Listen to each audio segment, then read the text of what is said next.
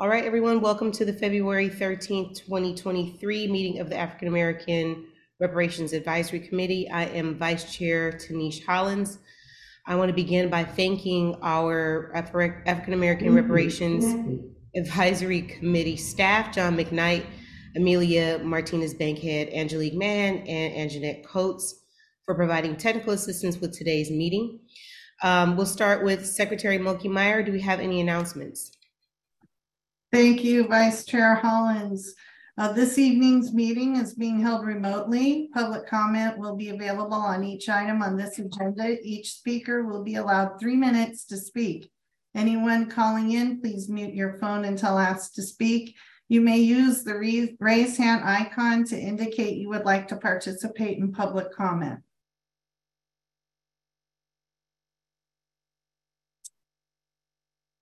Thank you, Secretary Milky Meyer. Next, can you please call the next item? Item number one is call to order a committee roll call. I will announce committee members' names and they will announce that they are present. James Lance Taylor. Tinisch Hollins, Present. Eric McDonald. Reverend Dr. Amos Brown.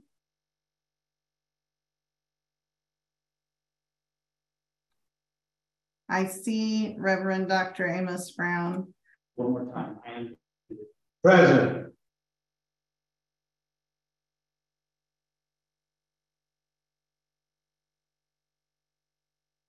Present. I think Kathy is frozen. John or Amelia. Thank you. We, I can see that from here as well.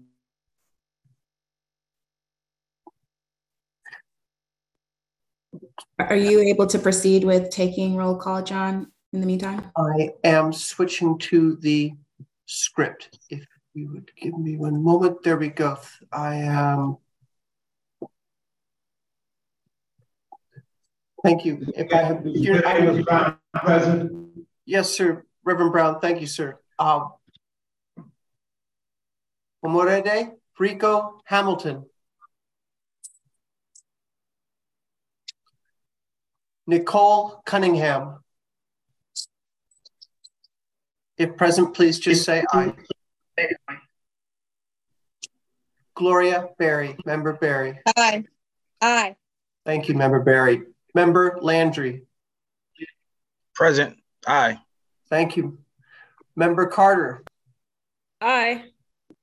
Member Gwendolyn Brown. Aye.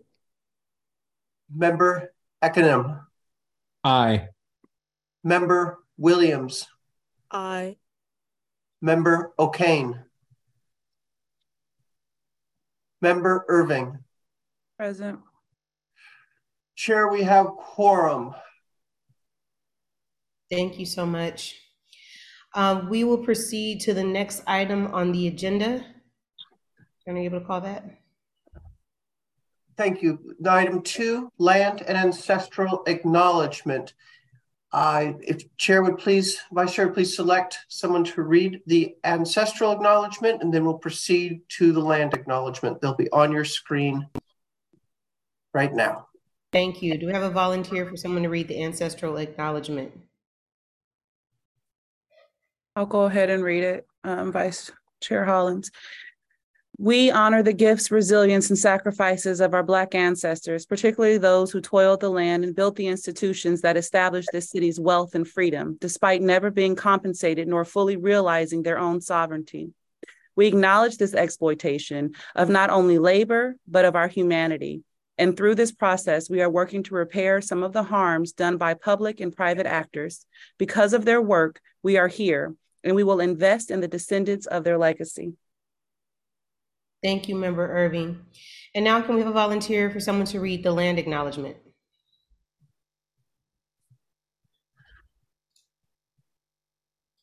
Is there a committee volunteer? If not, I will volunteer someone.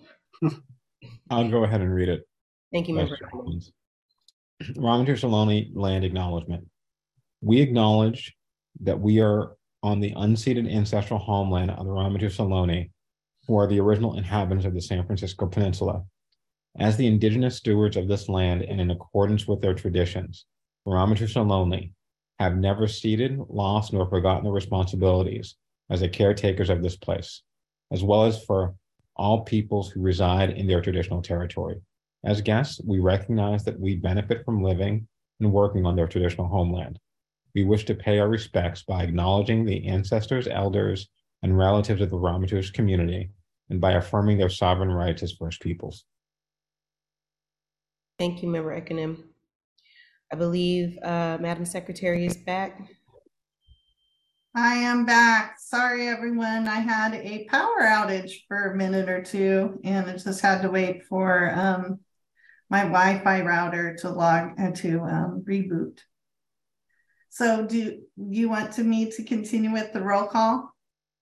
Roll call has been completed, I believe. We have quorum. Uh, We are now at the resolution. Great. Thank you. Okay, now item number three is the resolution to allow teleconference meetings under California Government Code Section five four nine five three E. This is an action item.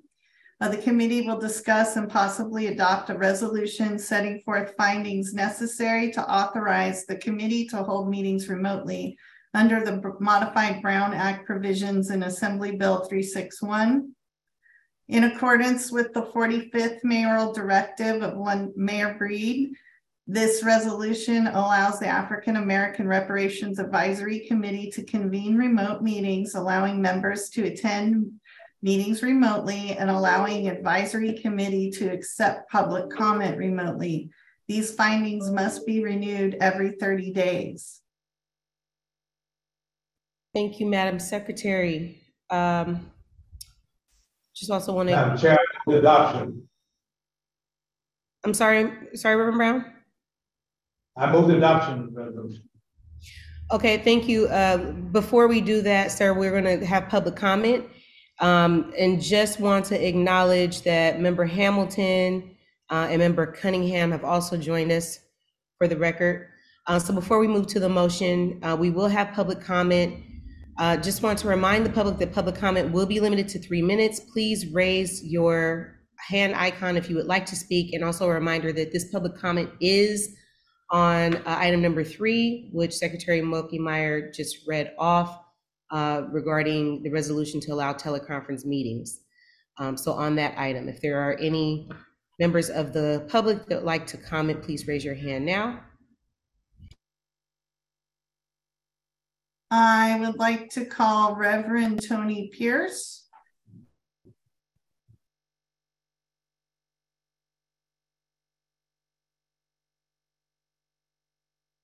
Can you unmute yourself? Thank you so much. I really appreciate all the good work you're doing. I'm in support of what you're doing. I sent an email in writing there, and uh, I'm a civil rights leader I've known throughout the nation, especially in California. And uh, I know some of the people on your committee. I'm well known there. I used to live in the San Francisco area. We have offices in the San Francisco area. I'm the CEO. I'm the CEO of Black Wall Street Project. We're global. And we have offices in San Francisco. Go ahead. Thank you, um, Reverend Pierce. Um, this is public comment on item on um, our ability to hold remote meetings.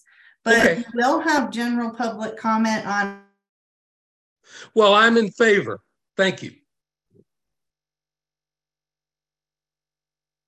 I think we have lost our secretary. Ch- Vice Chair, I'm standing by to assist.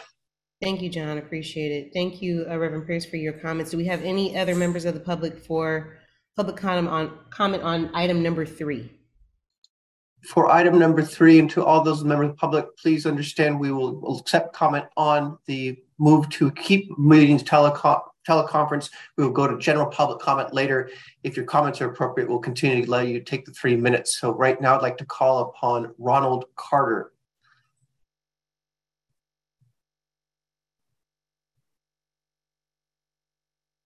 Mr. Carter, sir.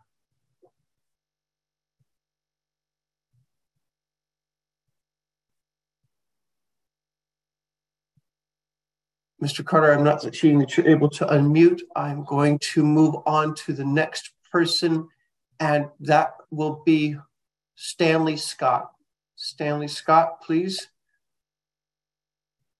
I- support the motion to hold the meetings uh, via Zoom and public comment remotely. Uh, Granted that first and last names are uh, presented if any votes come up. That's all I have. Thank you. Thank you, Mr. Scott. Next is Cheryl Thornton.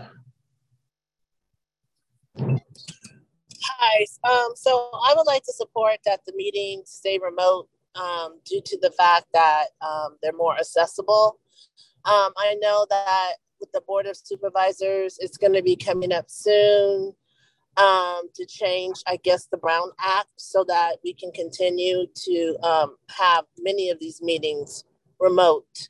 So I think that going forward, if the reparations committee could help advocate to make the change and also to participate in the public hearing that's going to be coming up around uh, remote meetings in general. So thank you. Thank you, Cheryl. Next is Kenneth Johnson. Uh, hello, everybody. I'm in support of the, uh, letting everybody tune in. I mean, uh, the remote meet for people that's, that's outside to tune in like myself. Because this gives everybody an opportunity to have something to do with what you're talking about. Instead of it being closed to only the committee members. So thank you for pushing to have everybody involved. Thank you. Thank you, Mr. Johnson. Uh, next up is JB. Hi, uh, my name is actually Jonathan Bohannon. Sorry for the initials on Zoom. Um, I am in support of keeping the meeting uh, public, as well as if we do have a meeting in person, that the public will be able to view and also comment on the meeting the same way they are here. Um, also, I'd like to point out that uh, the link in the chat, as I'm clicking it to see the agenda, I'm not able to follow that link. Maybe if someone could please repost the link where all the letters or numbers are together so that it'll be clickable, I'd appreciate it. Uh, thank you very much.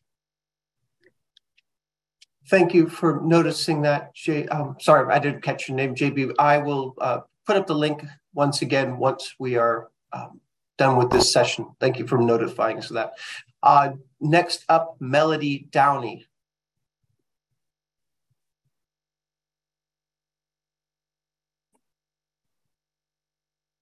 Melody, are you able to unmute yourself?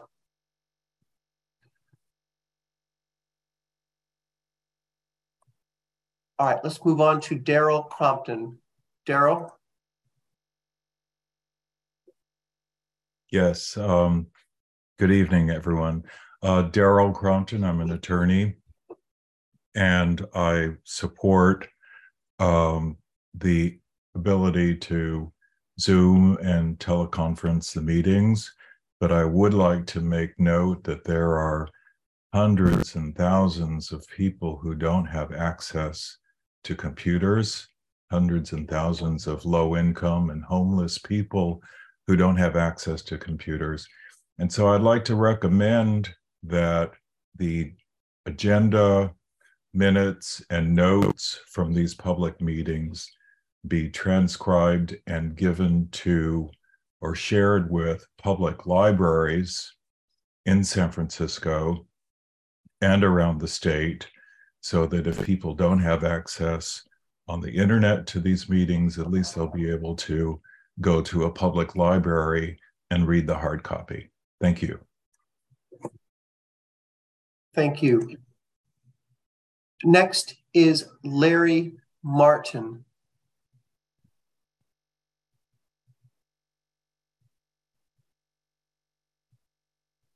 Uh, yeah, uh, yes, good evening. Good evening, everyone. Um, I I too support uh, the teleconference and having the meetings remotely because it's it's very important to be transparent. You know, that's how a lot of us can get the information. You know what I'm saying? And um, I also uh, support and endorse uh, having the information circulated in, in uh, any other form to the Black community, eh, neighborhoods. So I, I I'm I'm for uh, remote and um, transparency. I think that's very important because that's going to give. Can y'all hear me? Yes, sir, we can. That's going to give uh, people, black, especially black people, opportunity to get the information because a lot of us don't have the information. You know, so I want to thank y'all for uh, uh, having this uh, conference remotely and transparent to the community, especially the Black community. Thank you. Thank you, sir. Uh, next, I want to call on Reverend Tony, no, Reverend Pierce. Did we? We're we're waiting for you uh, for the next piece, right, sir? Um, I'm going to call on Charles. And forgive me if I get the name wrong. Jolivet.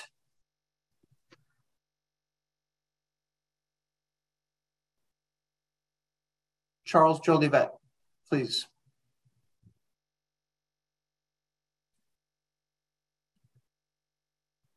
Uh, if you're unable to mute yourself, we will come back to you next. Let me call on Linda Martley Jordan.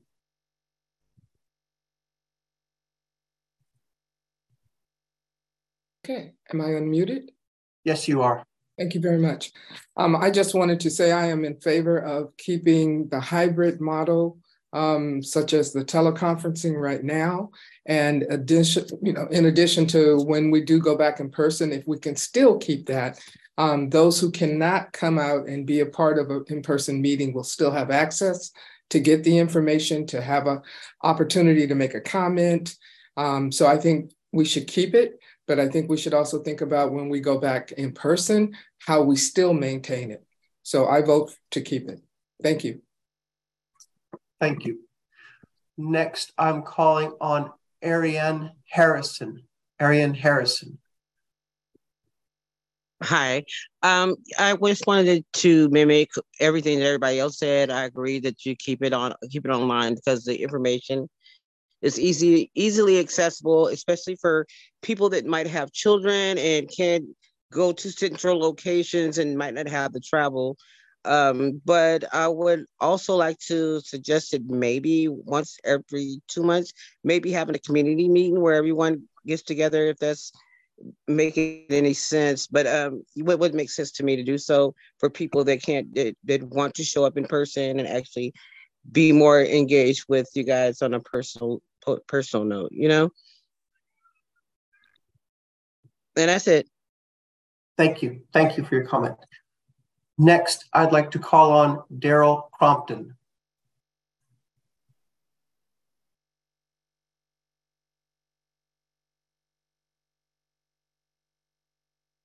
I've already given my comments. Thank, thank you, thank you Daryl. Thank you. Uh, next, I'd like to actually, Charles Jolivet, how are you able to unmute yourself?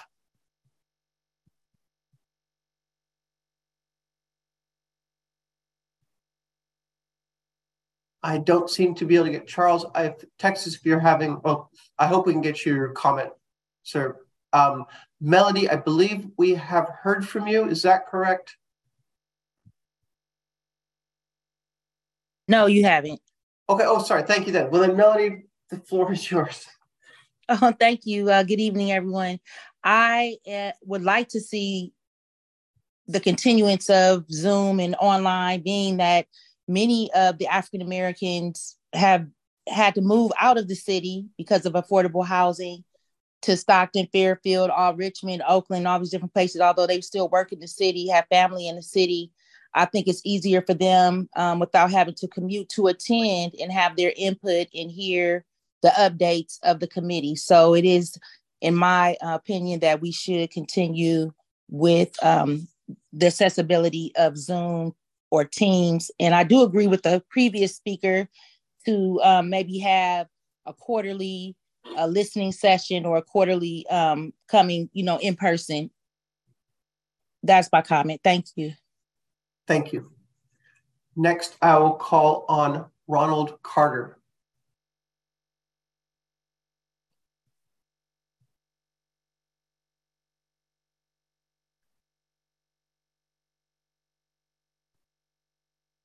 Mr. Ronald Carter, are you able to unmute? Then let me move on to Odell Johnson. Odell Johnson, please. Yes, hi, my name is uh, Odell Johnson. I am uh, a, a, former resident of uh, Bayview Hunters Point, and uh, I worked in uh, the in the area while, while I was there. Uh, and well, I think this is more of a, a public comment. So I, well, i just have a question. Really, how do I become? I would like to become a a a a, commi- a committee member, based on. Um, the, I think the value I can bring to to this, the discussion.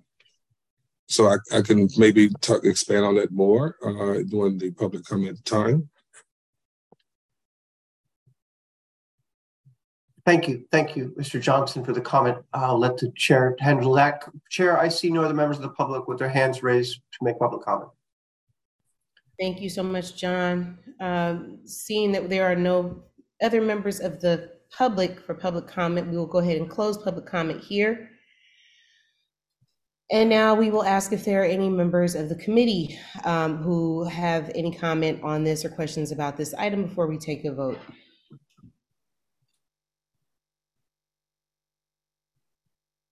See member Berry's hand. Thank you, Vice Chair Hollins.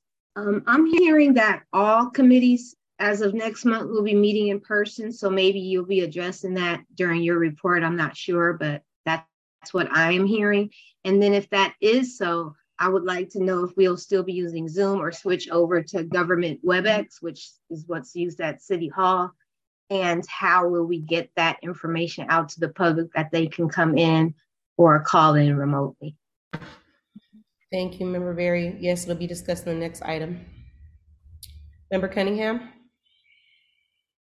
Thank you. I just wanted to um, put my two cents in to say um, I think we should keep the Zoom at least until we until June, especially since there has been some negative uh, comments toward us, and I want to make sure that the committee members are safe as well as um, folks that are coming in to support us. So I think for us to um, at least finish out our part of the agenda to be remote, and then we can decide what we want to do maybe in July. Thanks. Thank you, Member Cunningham. Member Landry?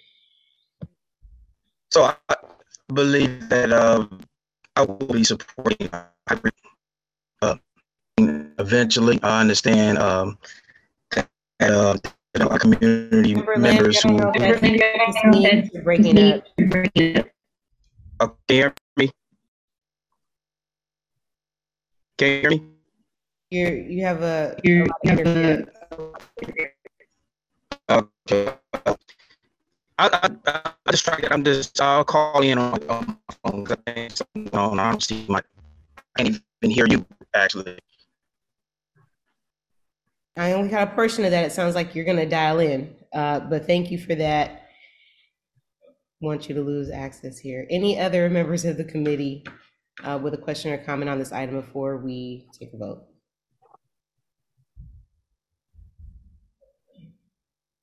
All right, seeing none. Uh, sorry, I'm a little confused here. I think Reverend Brown had the motion on the floor. Thank you. Reverend Brown will entertain that motion again. Is there a second? I second it.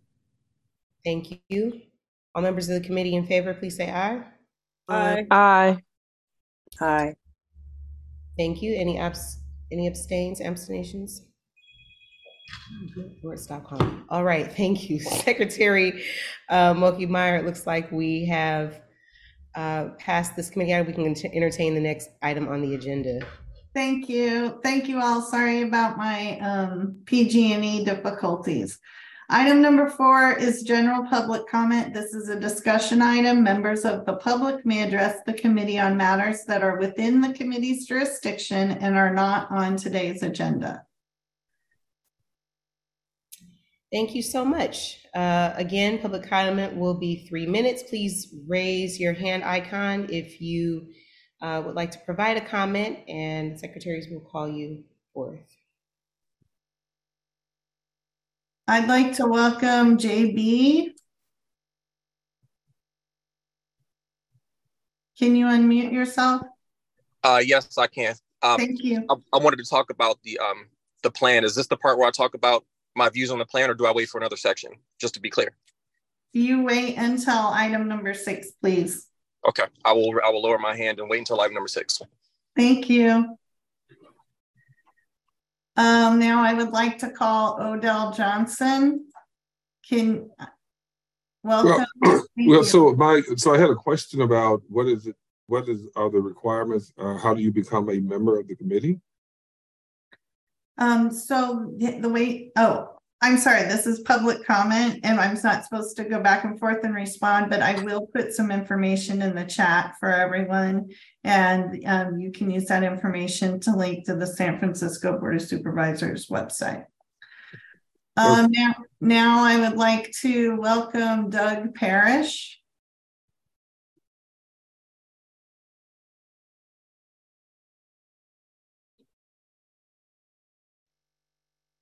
Hi. Hi, Doug welcome. Parrish. How are you guys? How's everyone? Hopefully everyone is having a good Black History Month. Uh, thank you for allowing me to speak tonight. I was trying to reach out on the basis of the affordable housing that has taken place in San Francisco and the Bay Area. It appears that there was a, uh policy subcommittee meeting Friday of last week, and I'm not sure if that took place or not. I tried to attend that meeting. Um, and uh, on the agenda was uh, Black contractors and developers. Okay. So that's why I was trying to chime in because I think it's critical that uh, the committee hears from a Black contractor. We are one of two uh, electrical contractor, Black African American owned uh, electrical contractors in San Francisco. What we need to do is start to take accountability for the construction projects that are going on within city and county of San Francisco. If we are going into this blindly, we will be left out. And someone had touched on affordable housing uh, earlier in the conversation. The reason why Black folks are moving out of San Francisco is that they don't have jobs and they don't have contracts. We all know it's the obvious big elephant in the room. The way that we tackle that and eat that elephant in the room is one bite at a time, one contract at a time, one job at a time. But we gotta be, uh, we gotta hold the general contractors and the owners hold their feet to the fire. We can't be passive about it. We got to be like Charlie Walker was and, and Dr. Brown back in the day, just getting out there and blocking the entrance to these facilities because if we don't do something and we're not vocal, they're just going to give the jobs and the contracts to the same old people that have gotten them traditionally. Black contractors need a voice.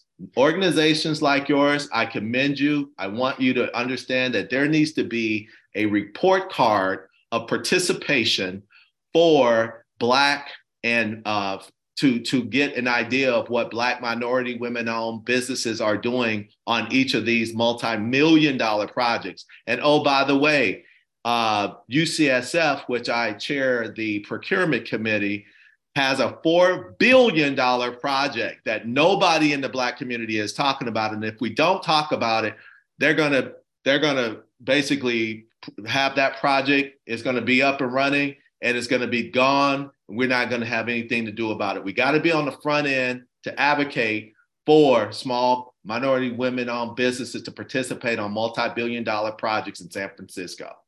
So I just wanted to throw that out there and I appreciate you guys giving me the opportunity to share that. Thank you. Um, now I would like to welcome Doug Parrish.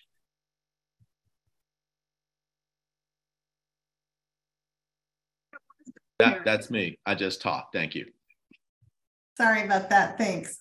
We got to lower your hand. Um, I would like to welcome Daryl Crompton. Uh, hello again. I've got uh, four questions that I uh, emailed earlier to Dreamkeepers, and I hope that these four questions are made part of the formal record. Um, question number one is why isn't there a one page executive summary section for the draft report? Uh, question number two is payment of college tuition considered reparations for those who qualify? Question number three Will the state appoint a Black intermediary bank or financial institution, for example, Broadway Federal in Los Angeles, to manage and distribute the reparations? And the last question is How will the state prevent fraud and abuse in the reparations program. Thank you. Uh, thank you. I just want to remind everybody that this is public comment on items that are not on the agenda. We will be discussing later on this evening on item number six, um, additional recommendations for eligibility and additional recommendations to include in the draft report. I would like to welcome I'm sorry if I mispronounce your name, Liba.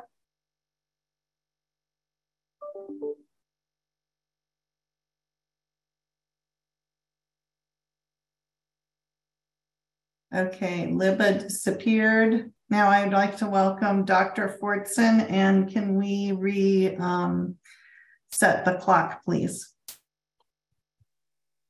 Good evening, everyone. Can you hear me? Yes, thank you. Okay, well, good evening, everyone. My name is Dr. Daryl Fortson.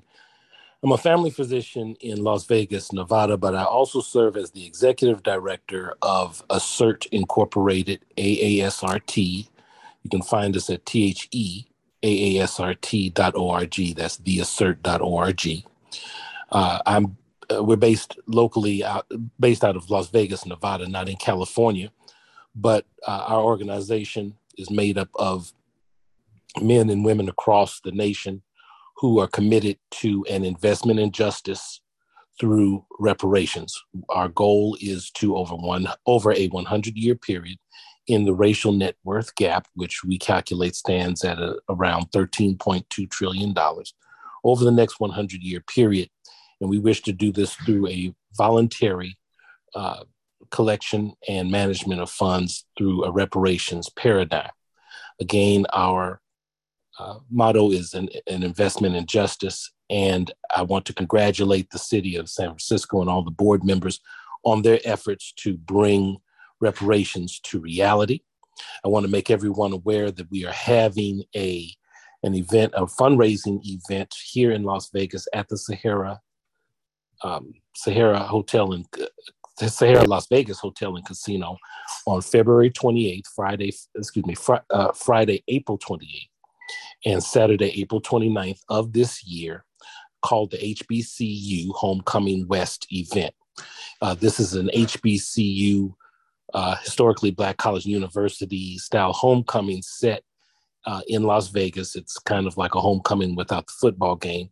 But uh, in addition to people getting together for food, fun, and fraternity life, we're also going to be having a series of speakers on important issues regarding financial emp- empowerment, financial literacy, and reparation, reparative uh, justice.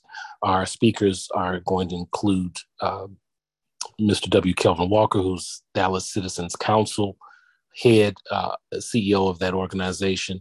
Also, we're going to be having Father Tim Kesicki, who is a um, who is the recent, most recent head of the uh, Jesuit Conference of the United States and Canada.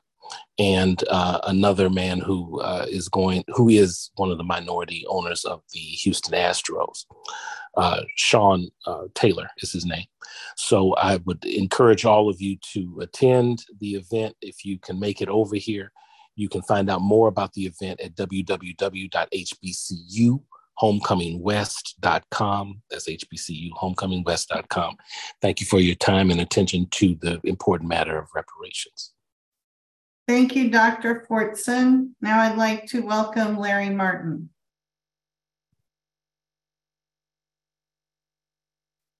Uh, thank you. Thank you, Kathy.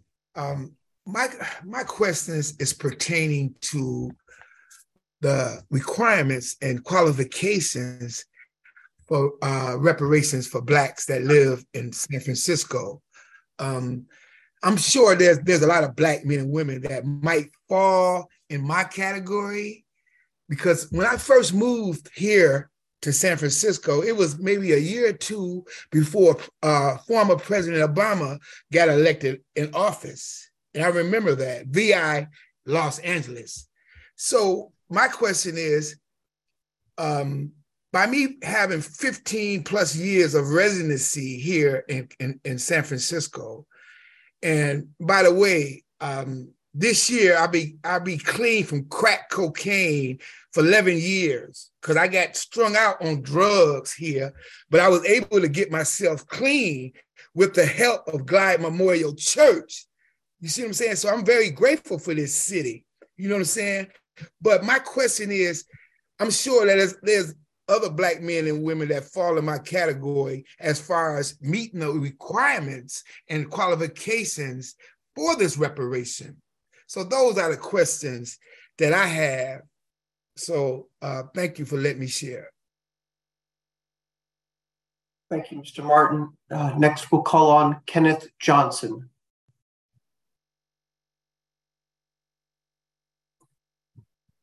Mr. Johnson, are you able to unmute yourself? Thank you, sir.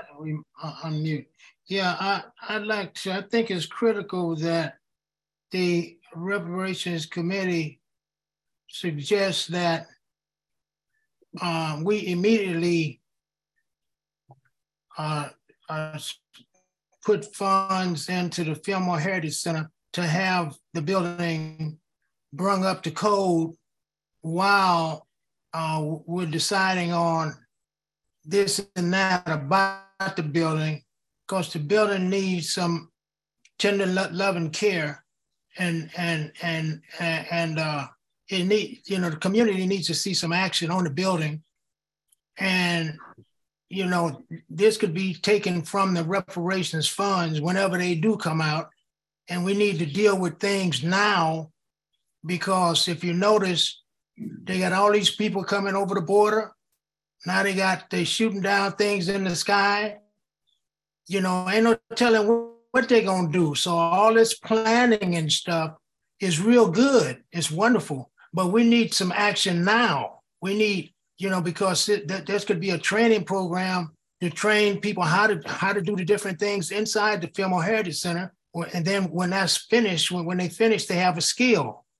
We still need to train our youth and people who, who don't know have no skills, give them some skills. And that building will provide a lot of training for a lot of different skills to bring the, bu- the building up to date. So I think I think it's critical that the committee needs to stop planning way off and start doing things now because tomorrow's not promised to nobody. You know, so please, you know, get something done now. So the community can can can feel you know, feel like you're doing something. You know, it's you we appreciate you you guys doing what you're doing, but but you set on that uh, you you're set on everything is going to work tomorrow tomorrow, it's next month, and and and that's that's not the the building needs to be repaired. You can put you can uh, you start a training program. I'm talking with some of the unions and stuff and they have apprenticeship program that we can get young young people that's interested in doing that type of work, put them in there and let them work on the building and get it together. So when we when when when things do happen, the building is ready. You know. Anyway, that's that's my comment. And I, I hope you understand what I'm saying. Thank you, Mr. Johnson. Next, I call on Virginia Marshall.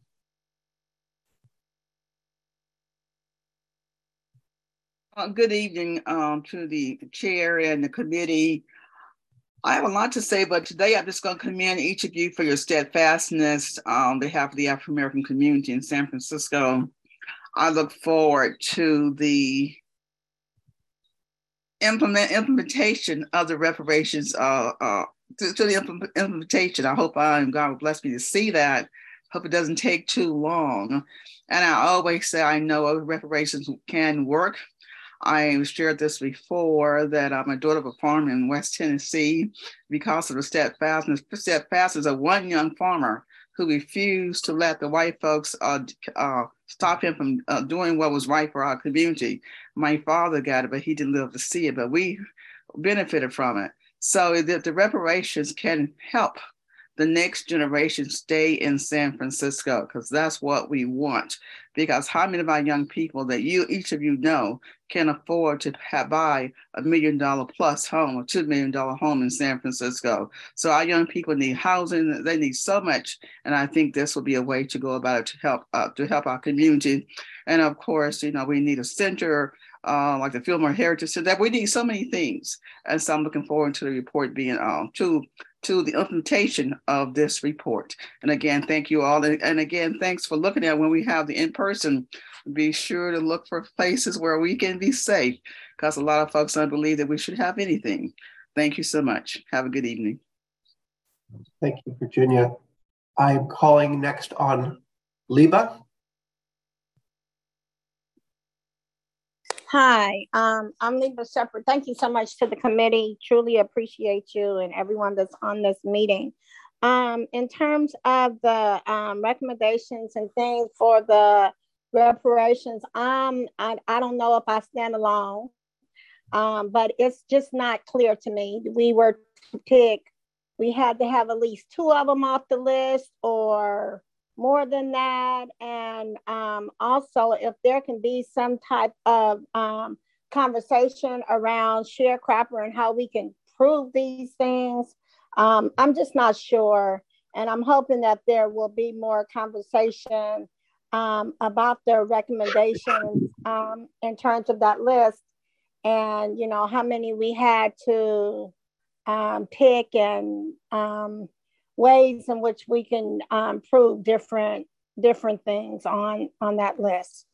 Um, thank you, and just um, really hoping for clarity. Thank you. Thank, Thank you. Uh, before the secretary calls another hand for public comment, I just want to remind the members of the public that we will be discussing uh, the report in item six. So if you have comments on eligibility, recommendations, things that should be in there, questions about uh, the report, please hold that till item six. Um, we'll get through this item and then we will move on uh, to the next agenda item, which is uh, the chair report. So I'll hand it back over to uh, John and, and Secretary Muckemeyer. Thank you, Vice Chair Hollins. Next, I will call on LaDonna Williams. Yes, good evening, LaDonna Williams. Um, I just wanted to say um, we complement the work that that you all have been doing um, on this issue. We understand it's a very difficult issue to get the public and those powers that be to sign on. However, I want to communicate how disappointed I was in the presentation that the San Francisco Human Rights Commission did for the California Task Force, those two uh, day meetings. The Human Rights Commission staff presented what their supposed findings were around this $5 million and the public asking for action to be taken now. And the way it was presented, number one, is that that $5 million was not stated on that PowerPoint presentation that they did. They left the amount off, and then it was up to staff to communicate from their point of view what they felt the public was asking for. And both staff members said, in different ways, though, Well, the public isn't necessarily just only focused on the payments, which is wrong. We absolutely are. We unapologetically are requesting this $5 million. And then the other staff, when it got to the point of mentioning in detail what payments we were asking for, it was stated in a very apologetic tone. Well, this $5 million is only a proposed amount and it's not written in stone. We understand there are many folks that do not want Black folks who are entitled to actually more than this $5 million. But we as the public and those of us that are entitled to it have come up with this amount. And we didn't just grab it out the sky. We came up with an amount that we know is workable to start somewhere. And to start anything under $5 million is a, a, continuing injustice to Black folks that is entitled to this money. We have made it very clear that we want action now. We're watching every other non Black, fabricated, disadvantaged population come up and get funding under their perceived harm and it has been accepted and they have not had to jump through these hoops the way that black folks are expected to jump through these hoops and i respectfully asked staff if you are not going to advocate and and go hard for us then go home or step back but we need folks that are unapologetically about getting this done and not uh, having this apologetic tone in what we should be demanding. That Thank you, LaDonna Williams. Next, I will call on Stanley Scott. Yeah, Stanley Scott, good evening, everybody. I have a very general question, and it's what is the jurisdiction of the advisory committee? That's all. Thank you. Next, I will call on Alicia Mayo. Hello, thank you to the advisory committee for your continued work. I know it's a lot, but when I, I see you in public and I have a question about what's going on, I need you to answer me, President McDonald. I know you are busy and y'all all are busy, but if we have a question about clarification or whatever, and we see you in public, come on now, treat us like we're family because we are. And I, I've been supporting this and being as, as active as I can be without being on the committee myself uh, because I wasn't approved. I did apply for it. Nevertheless, all I'm saying is like, we can't like put our heads down. We can't go bury our heads in the sand. We can't stop now. We can't say, you know, we're tired now because it is getting real tricky these days with attacks from the media, with attacks from people. But please cannot give up on each other at this point. About the report and the qualifications and all of that, people who are still asking about qualifications, download the report, read the report, understand what the report is saying so you're clear on where we're starting. If you have any additions to the report, it's too late, okay? You should have been here a long time ago. So just read the report and stop wasting time asking about whether or not you qualify when you don't qualify half the time. I, am just keeping it real. I'm sorry. I'm real upset about the attacks against uh, former President Walton and all the stuff all the stuff. It's it's a long, hard process. We all who have been involved are committed to it. We are trying to educate as we go, but we need the rest of y'all to understand and do some work too, and stop trying to show up to just hop on board and get any kind of pay you can get. And also, I don't want to hear any more from the public about how you are upset about um, uh, the way we apologize for asking for, for, however we deliver the message for reparations is we're delivering the message. It's not time to attack each other. Okay, we need to stop that because I'm seeing it more and more as we get closer and closer to the day of payment. We are attacking each other and fighting each other over the whatever we think we can get.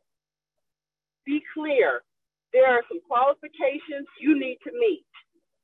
You need to also do the work of sharing the information. You need to show up to the board of supervisors in March. You need to do the work of making sure that all of this happens. That's all I have to say. Good night. Thank y'all. Thank you. Next, I will call on Melody Downey. Thank you so much for having me back. Um, Dr. Melody Huff, uh, Executive Director for Change SF, Community Housing Agency in San Francisco. And um, I did want to just say I agree with most of the callers, especially about the Black developers and um, UNCF. We would like to get some more information about that, as well as from Reverend Amos Brown, Amos Brown for the Cultural Center, um, the Heritage Center update. Um, also, you know, a lot of organizations, Black organizations, are pulling from the same pot in San Francisco um, to see a lot of programming like the gentleman spoke of in the Heritage Center. It would be good if we could unify and come together to help these nonprofits and small organizations to see this kind of programming, um, this kind of programming happen, and the updating of the Heritage Center or the de- Black Development developers in San Francisco. Um, we are having an event February 19th at the Dogpatch, the Black History Brunch. We're honoring Sophie Maxwell and Charlie Walker. We love for everyone to come. Um, we would like to get some updates though for the Heritage Center in Fillmore, and um, please help us as far as the small businesses um, and the small nonprofits in the city so that we're not pulling from the same pot so that we can help our youth and we can help our seniors and we can help the people that are still there.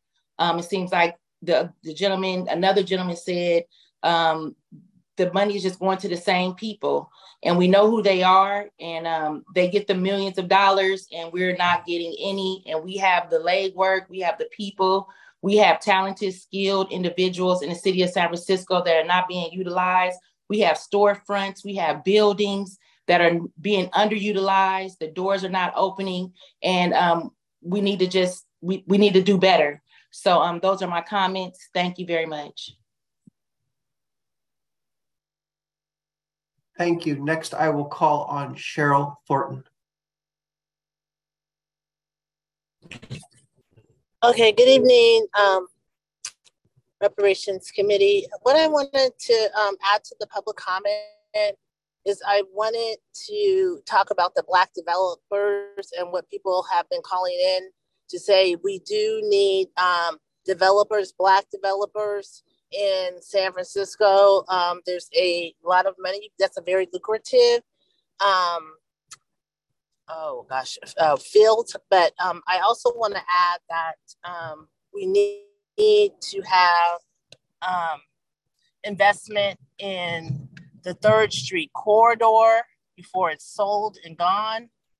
There's a lot of development that is going to come out in District 10. I saw that after we finished redistricting. They actually have a map, the planning commission, of how District 10 is going to look in 10 years, and it looks quite different than what it looks today.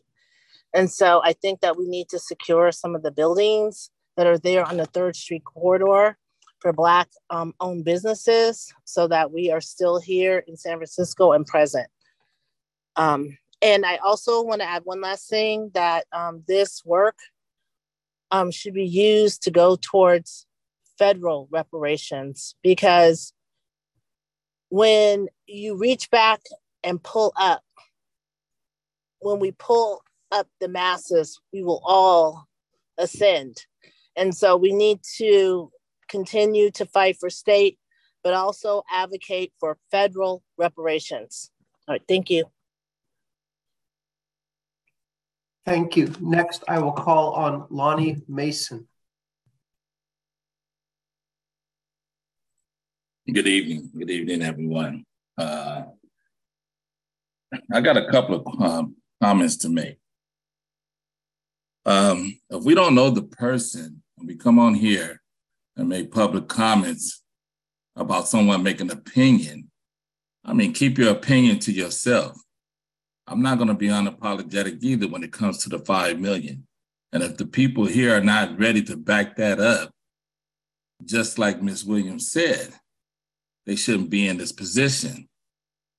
Now, for this young lady to come on here and say uh, someone was being hostile or attacking, nobody was attacking. They gave their viewpoint. And you talking about someone attacking Tramon Walton, he brought that on himself. That's his problem. If he didn't go off on that cadet like he did in City Hall, he wouldn't be in the situation he is in now. That's his problem. He should have kept his mouth shut. I'm from Hunters Point, born on Navy Road. My whole family just about is from Hunters Point. And this reparation is due. Everybody deserves this represent, uh, reparation. I don't like when people come in here and give their viewpoint. What's her name? Alicia, I believe. Keep your viewpoints to yourself. Keep your viewpoints to yourself. Come on here, give your opinion about what you believe and what you think about what you want to do with this reparation and what could, what kind of input you can provide. But other than that, keep your opinions of whatever, what, keep your opinions about other people to yourself. My my comment I would like to say is when it comes to the reparation, I know it was a lot, you know, that was said in those meetings, and a lot of things I didn't like, but I'm not going to get into that. But everybody is wondering about how to get paid. My thing is, is this: the lottery has options. There should be three options on how people should be able to receive their money. At least two to three options. One could be a cash payment. The other two can be whatever anybody else think, but I believe one should be cash payment. But please, folks, just you know, stick. Don't come on here talking about somebody else. Talk about your own problems and issues, what you would like for this committee to do when it comes to reparation. Everybody has their viewpoint, and I, on top of that, yes, the five million based on when my family died and everything because of this nuclear waste, I can tell you how I don't know how many family members I can tell you about who died because of this. But anyway, that's all I wanted to say. Please keep your you know comments to yourself.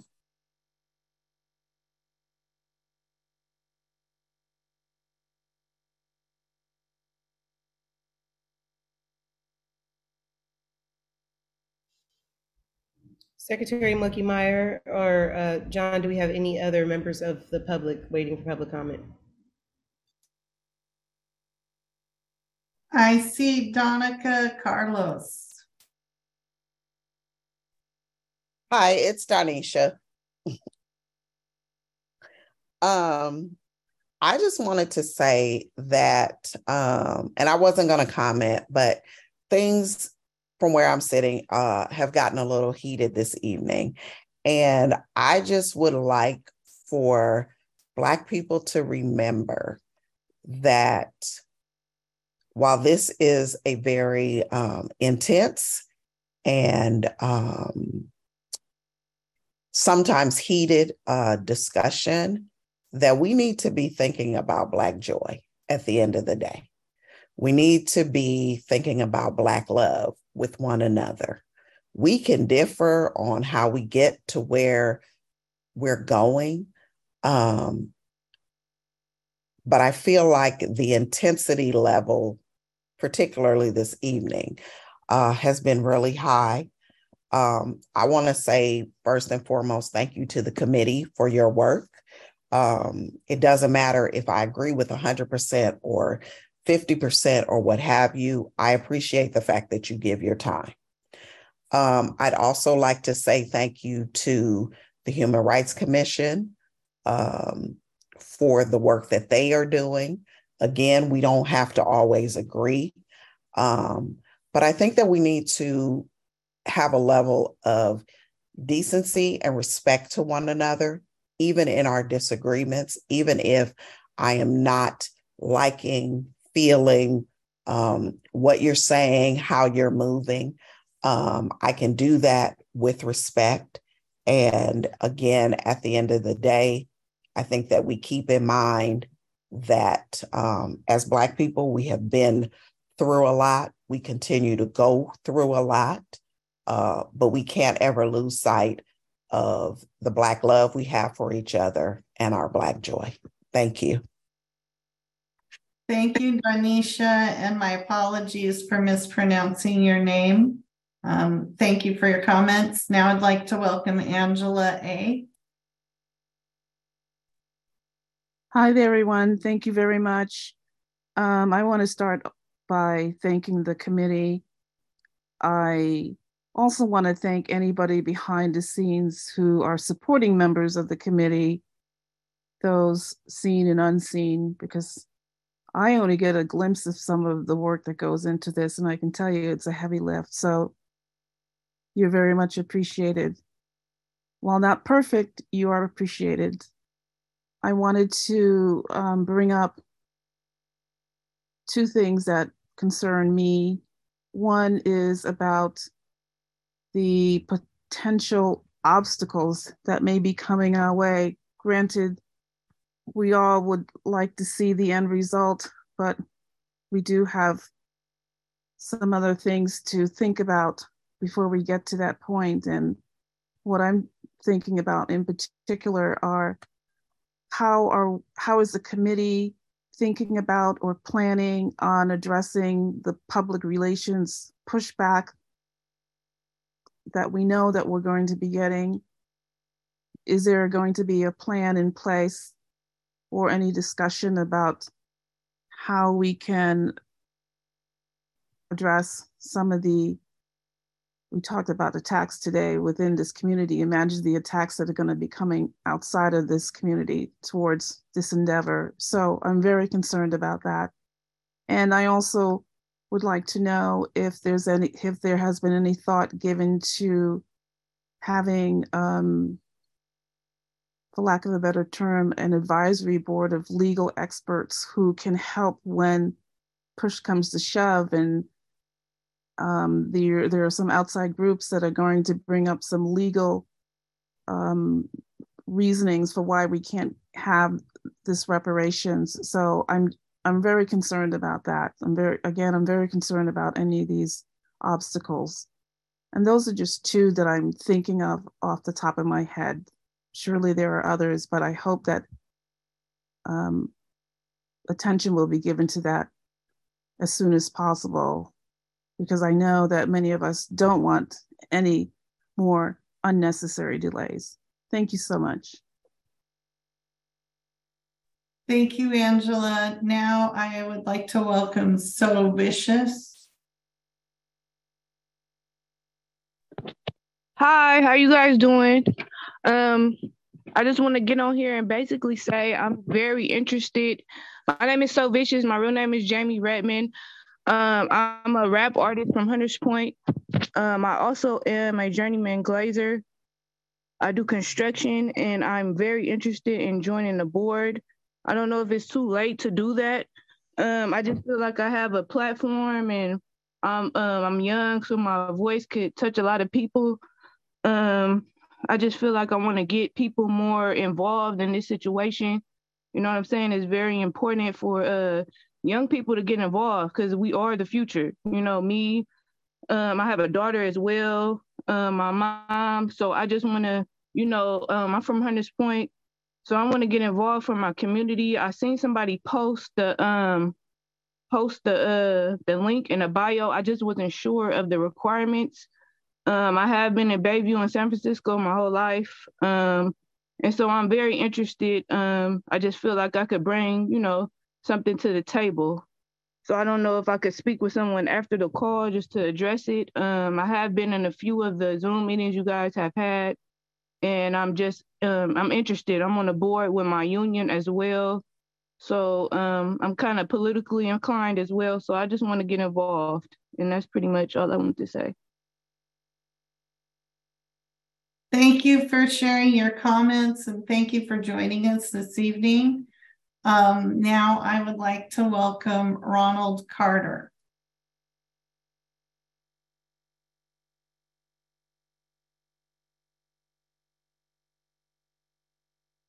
Mr. Carter, can you unmute yourself?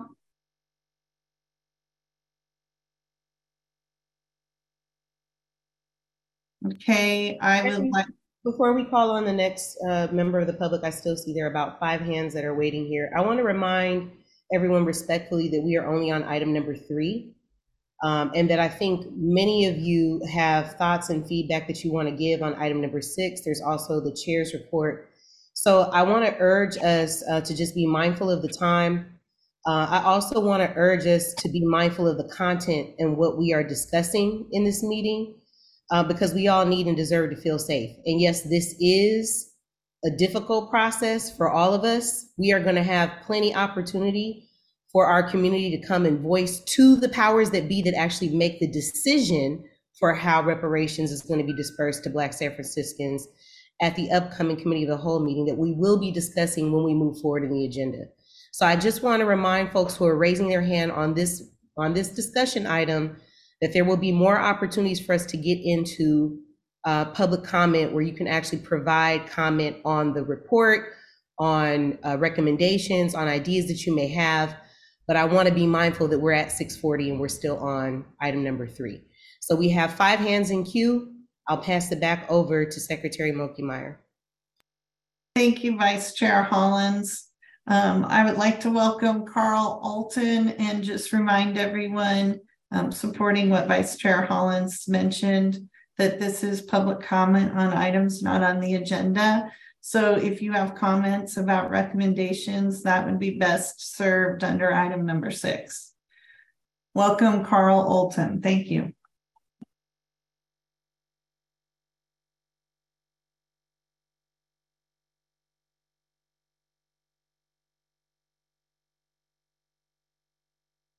Can you unmute yourself?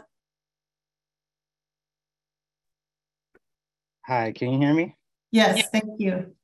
Hi, how are you guys doing tonight? I know it's a it's been a long night already. Um, my name is Carl Alton Jr. Um, I'm actually a alumni at the University of San Francisco. Um, I graduated from the Urban and Public Affairs uh, Master's Program in 2020, and I'm currently in Southern California. Um, I'm the founder of the Life Network. That's Life with the Y.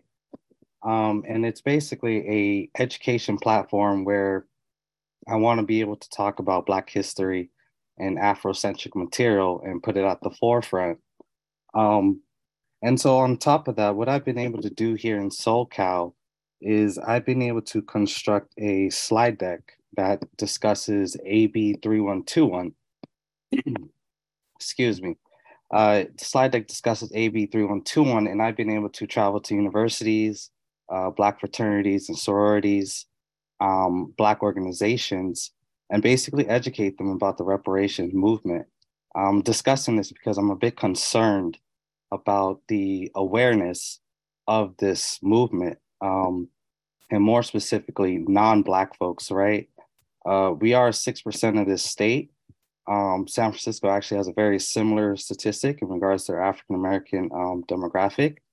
And I think that if we want to accomplish anything, we have to start reaching out to not just our folks, but folks um, that are non Black as well. So, what I would like to hopefully propose is um, if I can grab some kind of contact, discuss um, with one or many of the members of the SF committee, I would like to stretch my efforts to NorCal and be able to present my slide deck to the committee. And if the committee sees it feasible, um, you know, hopefully we can find a organization that is backed by the Dream Keepers Initiative to help me spread the message uh, throughout California. And of course, I'm in Southern California again, but this can be done virtually. Um, I just would like to, um, you know, put that to the forefront, and hopefully, I can receive a backing. So, whatever contact information I can grab, um, I would like to go ahead and grab that and um, share this this material with you. So, thank you again. Thank you, Carl. Now I'd like to welcome Robert Mitchell. Welcome.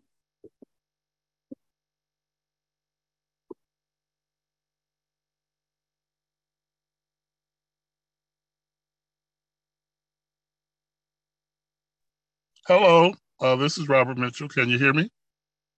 Yes, thank you. Hello. Uh, yeah, I, I'm sorry, I had trouble figuring out how to unmute. Um, thank you for your welcome. I feel privileged to be a part of this. I appreciate everyone's um, uh, uh, straightforwardness and dedication and passion to this. And um, I absolutely do see that it's a, an opportunity for us to come together as community and build for our best interests. So I encourage everyone to, to be open-minded. And though you may feel passionate about something very strongly and have a valid reason, there's always two sides. So I think it's practical that we listen and try to, you know, come together for the best interests of both uh, the individuals and community. Thank you all. Thank you, Robert. Now I would like to welcome Erica. Hello, can you hear me okay? Yes, thank yes, thank you. Awesome, thank you. So I will be um, pretty quick. My name is Erica, and I kind of wanted to bring attention to a few things. Um, so, I came out of the foster care system in San Francisco County, and I have not seen anything pertaining to the 13 year requirement, meaning um, no clarity around whether that's 13 consecutive years. What happens if you had to leave for college or if you had to temporarily go to Oakland because you couldn't afford to live in a city and you came back? Do you still qualify to receive those reparations? Um, I also want to bring attention to the fact that there should be some sort of group collaboration, something being that we have to prove that we are Black for the excuse me, for the first time ever. Um, I have been doing research, and again, being that I came out of foster care, right, that family disconnection is all, are already there. So now, how do I prove that? How do I go through this process of finding my ancestry beyond what I've ordered off the line and making sure that that's sufficient? Um, so just making sure that it's not all of these extra burdens for something that we've already been burden for this entire time in the first place if this does go through. That and the 13 year requirement being mindful that as long as we were here for 13 years and we've now come back we still qualify as well. Um, wanted to bring attention to those two things. So thank you for your time. Thank you erica. Now i'd like to welcome leontine collins. Welcome Hello. I'd just like to talk about, like, you know, um, I know I, I know about the representative reparations committee, and I know that that y'all have little, um, you know, workshops. And so, well, I think that you know what I'm hearing a lot of people, a lot of people are bickering and bickering and stuff like that. But I have never, I have not heard one person talk about a child, about a child's education, you know, about how can we lift up our young people more to uh, put them in those positions.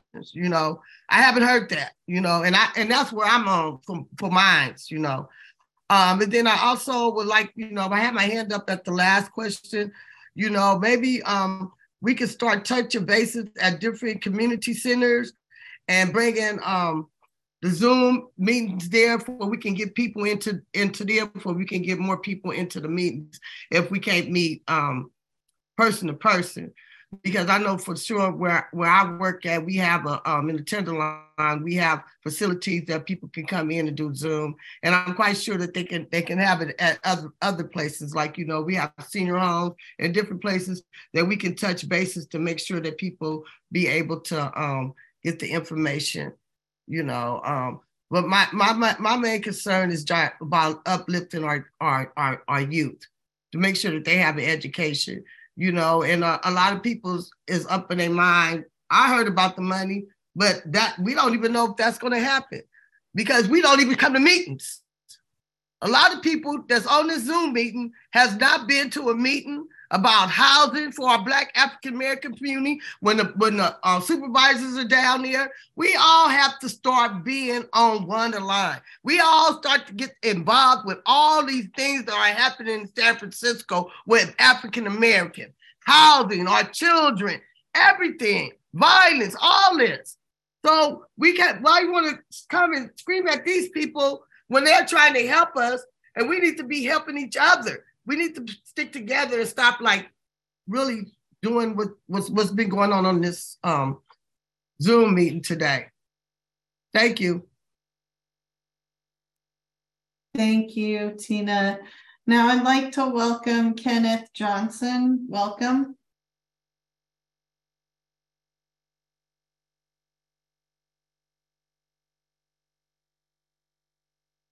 Mr. Johnson, can you unmute?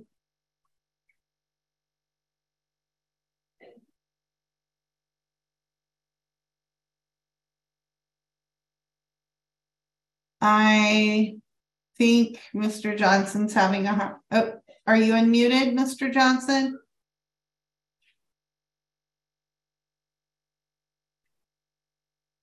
We can't hear you. Um, we'll try you again. Now I'd like to welcome Charles Jolivet. Can you unmute yourself?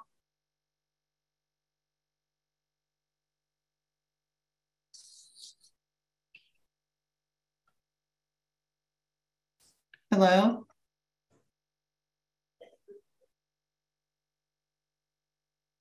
Okay, um, I cannot hear Charles Jolivet. Let's try um, Odell Johnson.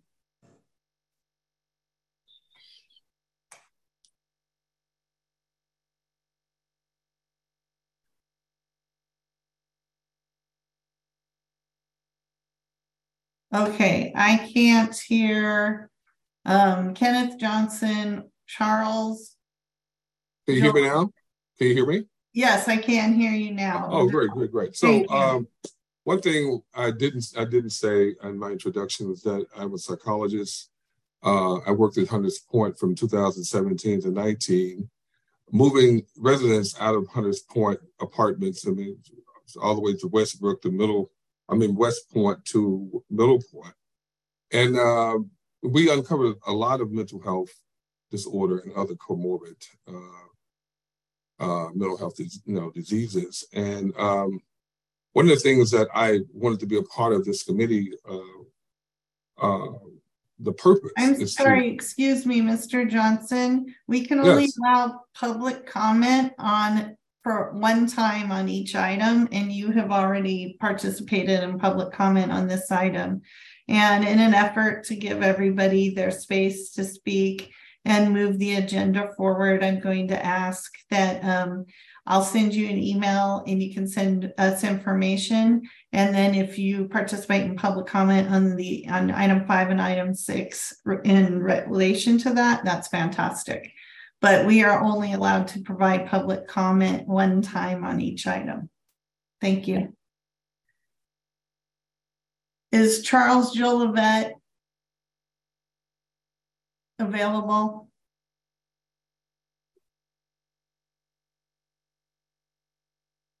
And again, I see people raising their hands, and if you've already spoken, you cannot provide public comment on this item again. This is general public comment on items on the agenda. Madam Secretary, if we are unable to get Mr. Jolivet on, the two remaining hands I see have already commented on this item. So, uh, Mr. Jolivet, if you're able to comment now, we'll take it. If not, we will go ahead and close public comment on this item and move on to the next agenda item. Thank you, Vice Chair Hollins. Charles, are you able to unmute yourself? Okay, uh, Vice Chair Hollins, it appears that we cannot connect with Charles Jolivet. Thank you, uh, Madam Secretary. We will go ahead and close public comment on this item. And will you please call the next item on the agenda? Yes, item number five is the chair's report. This is a discussion item. This will be a presentation by Eric McDonald, Chair, African American Reparations Advisory Committee, Tinisch Hollins, Vice Chair, African American Reparations Advisory Committee. Um, we will, the Chair and Vice Chair will report back on their work representing the advisory committee since our last meeting on January 9th, 2023. We will also discuss the new public new public body meeting requirements effective March 1st, 2023 the African American Reparations Advisory Committee draft report listening sessions, and a discussion about San Francisco African American Reparations Advisory Committee draft report presentation before the San Francisco Board of Supervisors scheduled on March 4th, 14th, 2003, 23. Sorry about that. So again, that's March 14th, 2023. Um, and there is going to be public comment on this item. Thank you, Madam Secretary. Uh, and we do have Chair McDonald joining us this evening, so we will tag team this along with uh, Brittany Chicuata, staff of the HRC. There are a couple of items under the chair's report that we will be uh, reporting out on. Um, Chair McDonald, how would you like to proceed here? Thank you, Vice Chair Hollins. Um, why don't I speak to the first uh, couple of items by way of update on um, a couple of events, both that have passed and are coming, and then invite you to, I'm sorry, um, uh, Director Chicuata to speak to the um, the listening sessions that we are planning, and then um, for you to finish with um, the item on, um, uh, sorry, those who uh, applied to be on the on the committee. Okay. All righty. Um, good to see everyone. My apologies for being a little late. Um, so, uh, one, want to just um, thank everyone who has been participating in many of the um, conversations with media across many outlets and fronts. As you know, there have been a number of um, outreach efforts from various media, media sources. So, thank you to those that have um, assisted in response in responding. Excuse me to those. Thank you to um, Reverend Brown for hosting um, a meeting at Third Baptist. Um, and then looking forward, um, the Black Futures and History Month um, celebration is coming up actually on the 15th, um, by the Mayor's Office of Human Rights Commission. Uh, and so on the 15th, there are there is a, another event coming up, Drumbeats, uh, Hearts, Communities as One at the San Francisco Main Library in the Koret Auditorium. Uh, this will be an evening of performances celebrating Black Futures in History Month and Lunar New Year.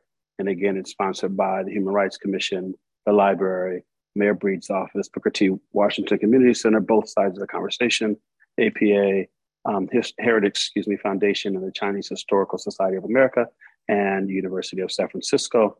Uh, and then lastly, at least on the short list for this evening, um, on Wednesday, February 22nd, will be the um, homecoming event. This was, as you see on the screen here, the first event I just mentioned. Um, so please, um, if your schedule permits, we encourage you to participate. Is there another slide? That's it, Chair. Okay, thank you.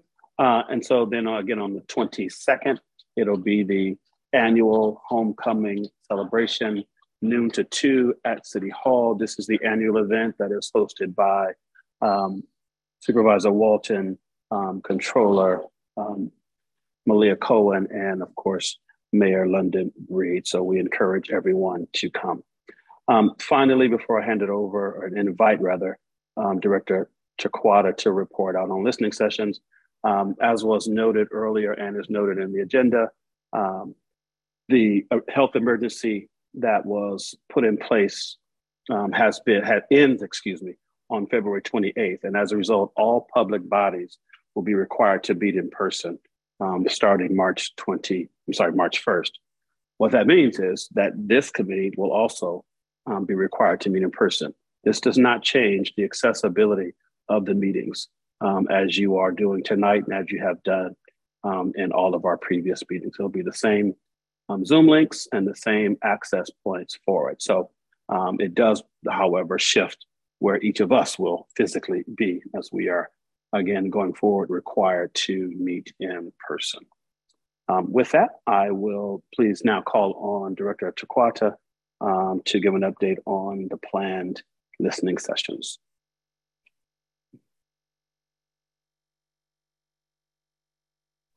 Thank you, Chair McDonald. Good evening, committee members. Brittany Chicuata, Director of Economic Rights of the Human Rights Commission.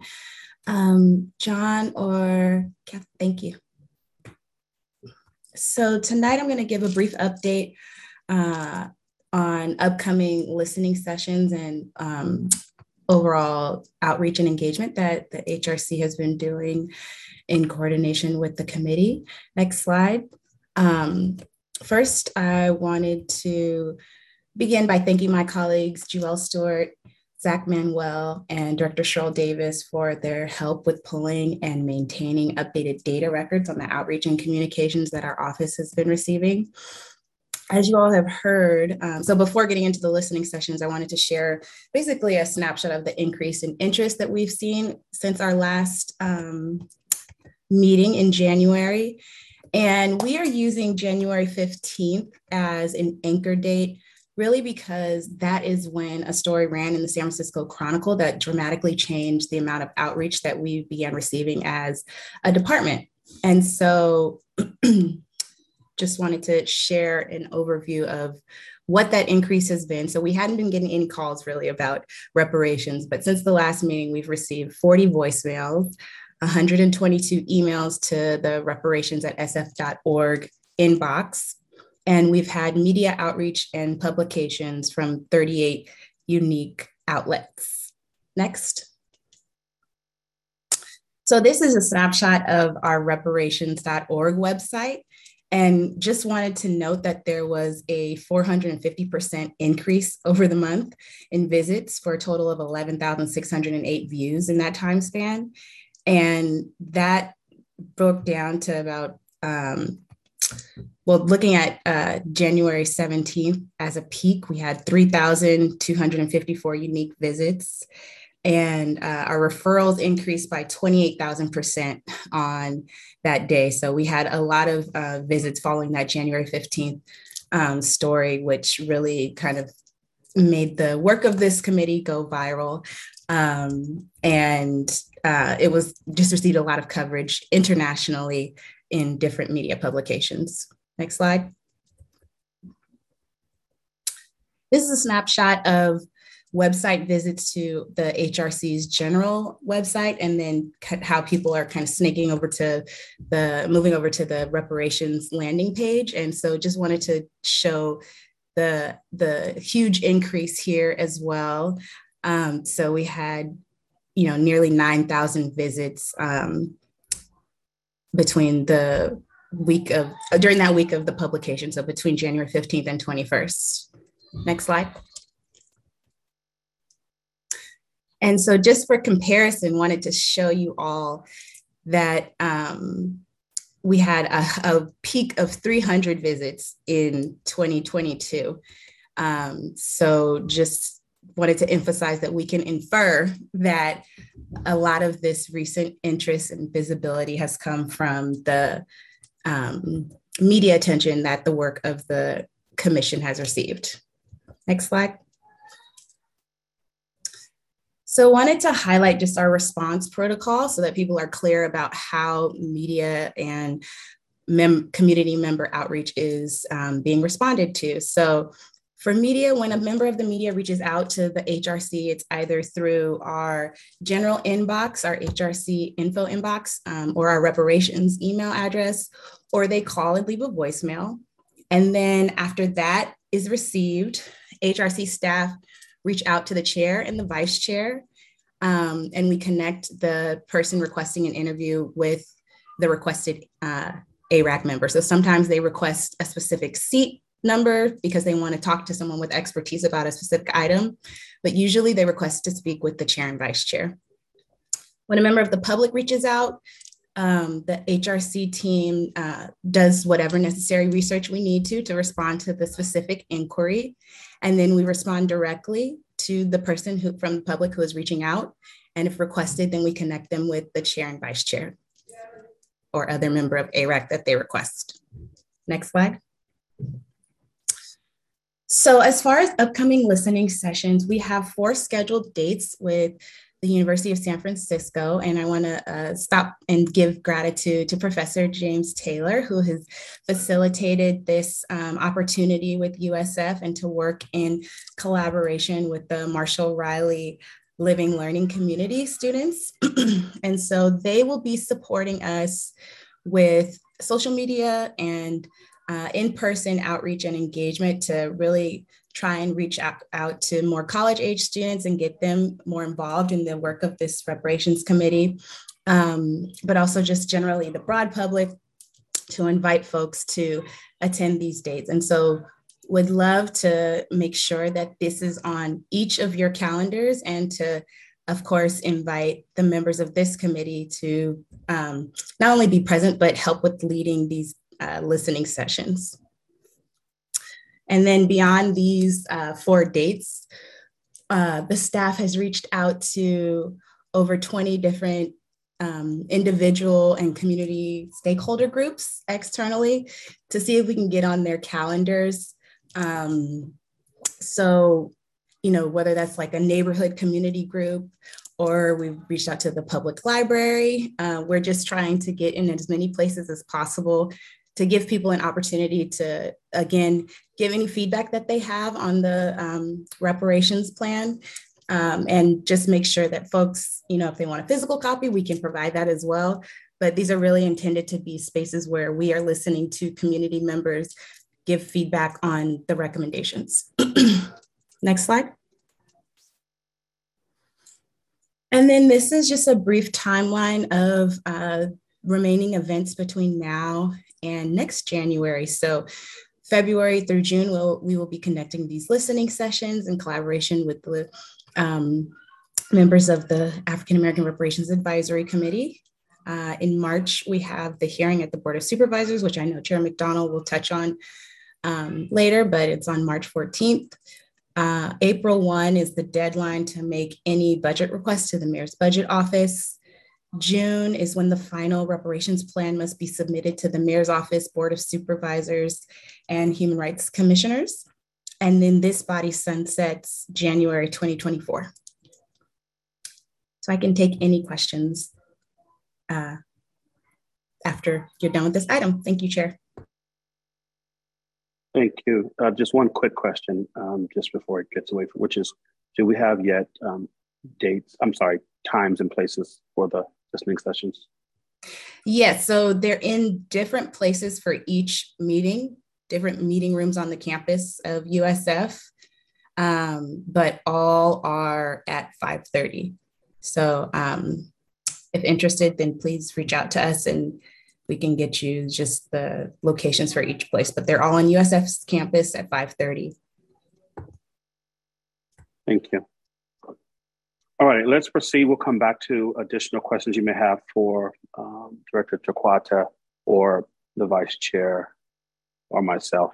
Um, so moving forward then, um, two more items before we get to public comment and then discussion with the committee. Um, one, uh, so we will, as you all um, have heard and know most, um, that our next, well, the rescheduled meeting with the full board, the committee of the whole, um, will happen on March 14th at 3 p.m. Um, as it was intended on the 7th of February. Again, want to acknowledge the um, the, the need to move um, the meeting. Uh, and so we're looking forward to this opportunity to engage um, the full board around the report. Um, we also are intending, and more info to come, uh, to have a rally on the steps of City Hall um, that will begin at noon. So essentially the, the day or the afternoon at least will be noon um, till 1, 1.30 on the steps of City Hall and then the hearing with the committee of the whole uh, at 3 p.m. in chambers. Um, the intent is the same as it was uh, on February 7th, which is, well, let me just describe the overall flow. As uh, folks may or may not know, the hearing is to hear of and from both Dream Keepers Initiative and the um, Reparations Advisory Committee.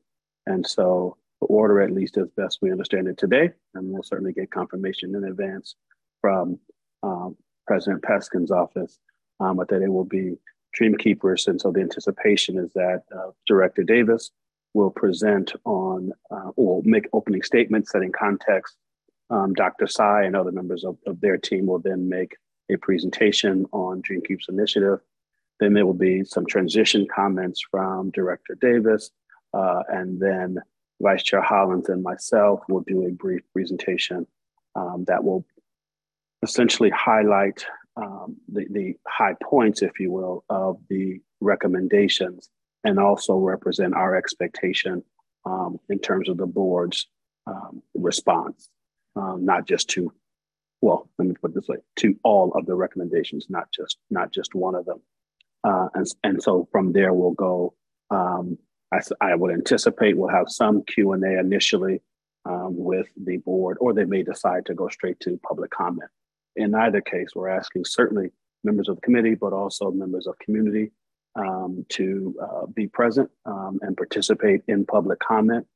What we'd like as themes is for is for um, presenters to speak both to um, if you're a committee member and if your unique vantage point given the seat that you occupy on the committee. And again this is not required this is just suggested um, but your unique seat and role given the lived experience that that represents um, and then um, weave that or use that as the foundation for your um, you know my ex- expectation right? Endorsement of the of the plan and and the call for action from them uh, more to come on that.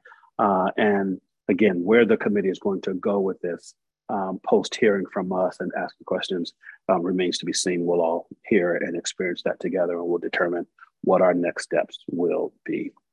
Um, vice chair hollins anything else to add on the 14th perhaps speaking to the rally Yeah, just a, a word of thanks to all the community members who reached out uh, with excitement about the rally, and we're excited that we are going to uh, move forward on March the 14th with the rally.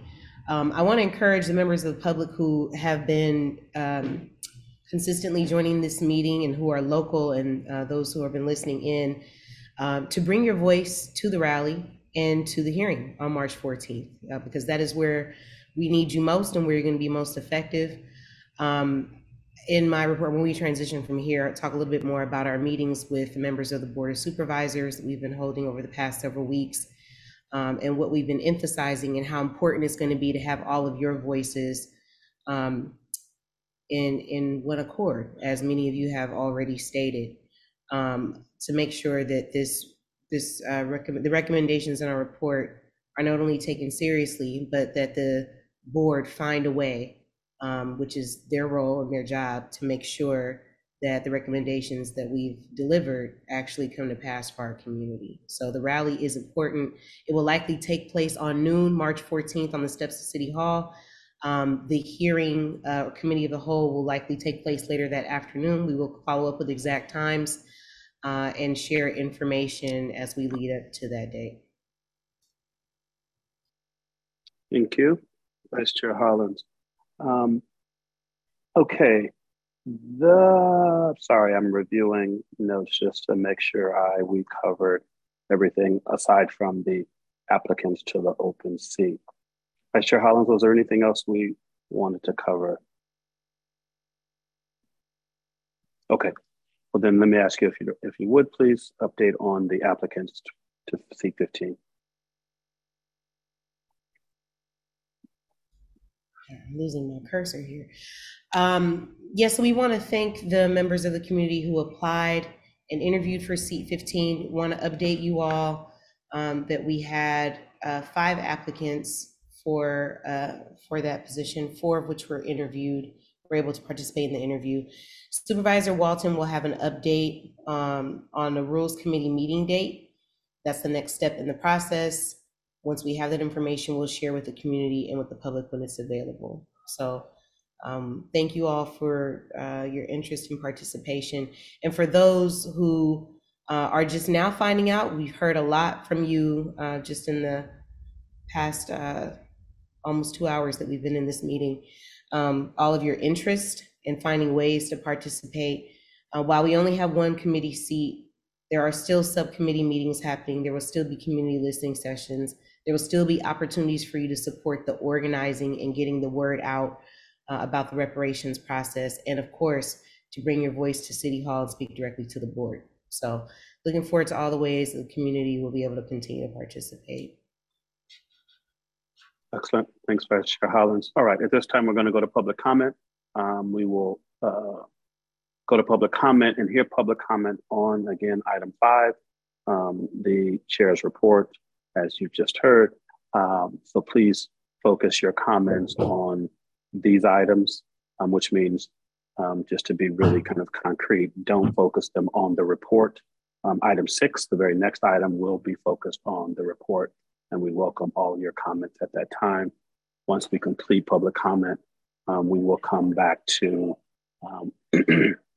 discussion with questions or discussions with the committee members on this item. Thank you. Um, thank you, Chair. Um, first, I would like to welcome back Reverend Tony Pierce.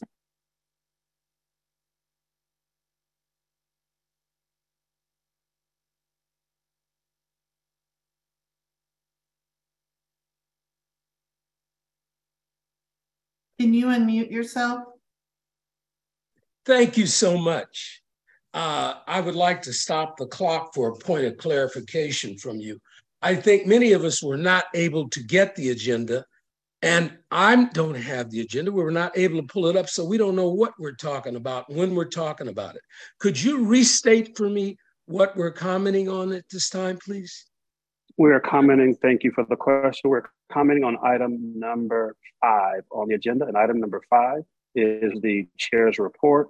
Um, and that chair's report included requirements for meeting, the reparations committee listening sessions that are planned, discussion on the March 14th committee of the whole meeting with the Board of Supervisors.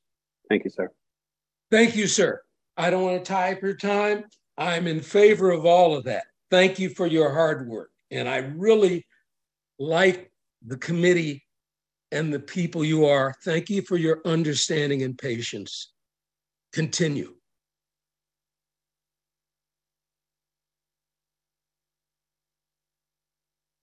Thank you. I'm putting a link to the SF.gov website and the agenda is posted there where you can just view it or you can download a PDF copy. Now I would like to welcome Odell Johnson. Welcome.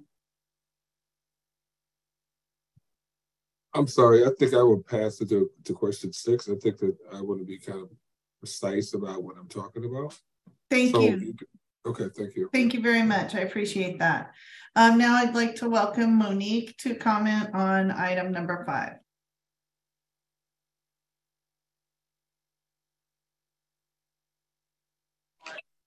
Oh, I'm sorry. Um, I'm I'm I wasn't able to pull up what that is.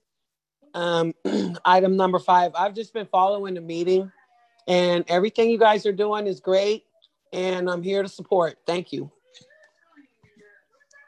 Thank you, Monique. Thank you very much. Now I'd like to welcome Alicia Mayo. Welcome. Okay, thank you guys. Everybody, thank you so much again to the committee as usual. I own Clarity Media. I left corporate media so that I could tell stories like this. And that's what I reached out to the chair, McDonald, about when I saw him in public. I wanted to extend my platform to all of you because every Sunday from this week forward at 5 p.m., I'll be talking through the reparations report.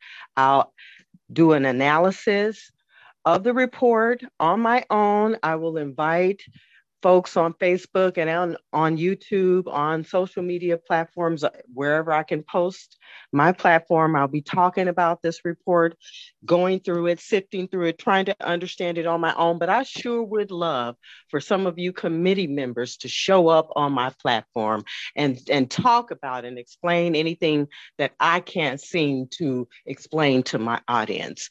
Um, uh, committee member John uh, Taylor, Professor Taylor, has been on my platform because he knows I'm a credible journalist and I come with facts and information.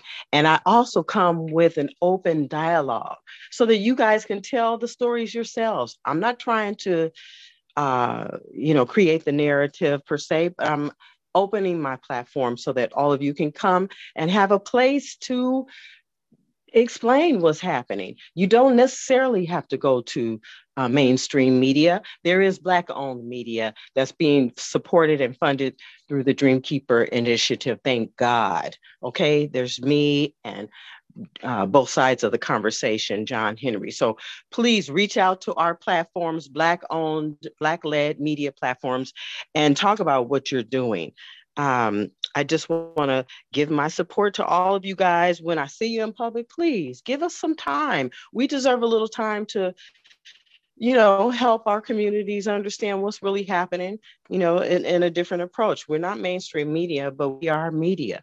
So please, you know, just uh, support what we're doing so we can continue to support all of you. Thank you. Thank you, Alicia. I just want to remind everyone that um, this is public comment on the chair's report.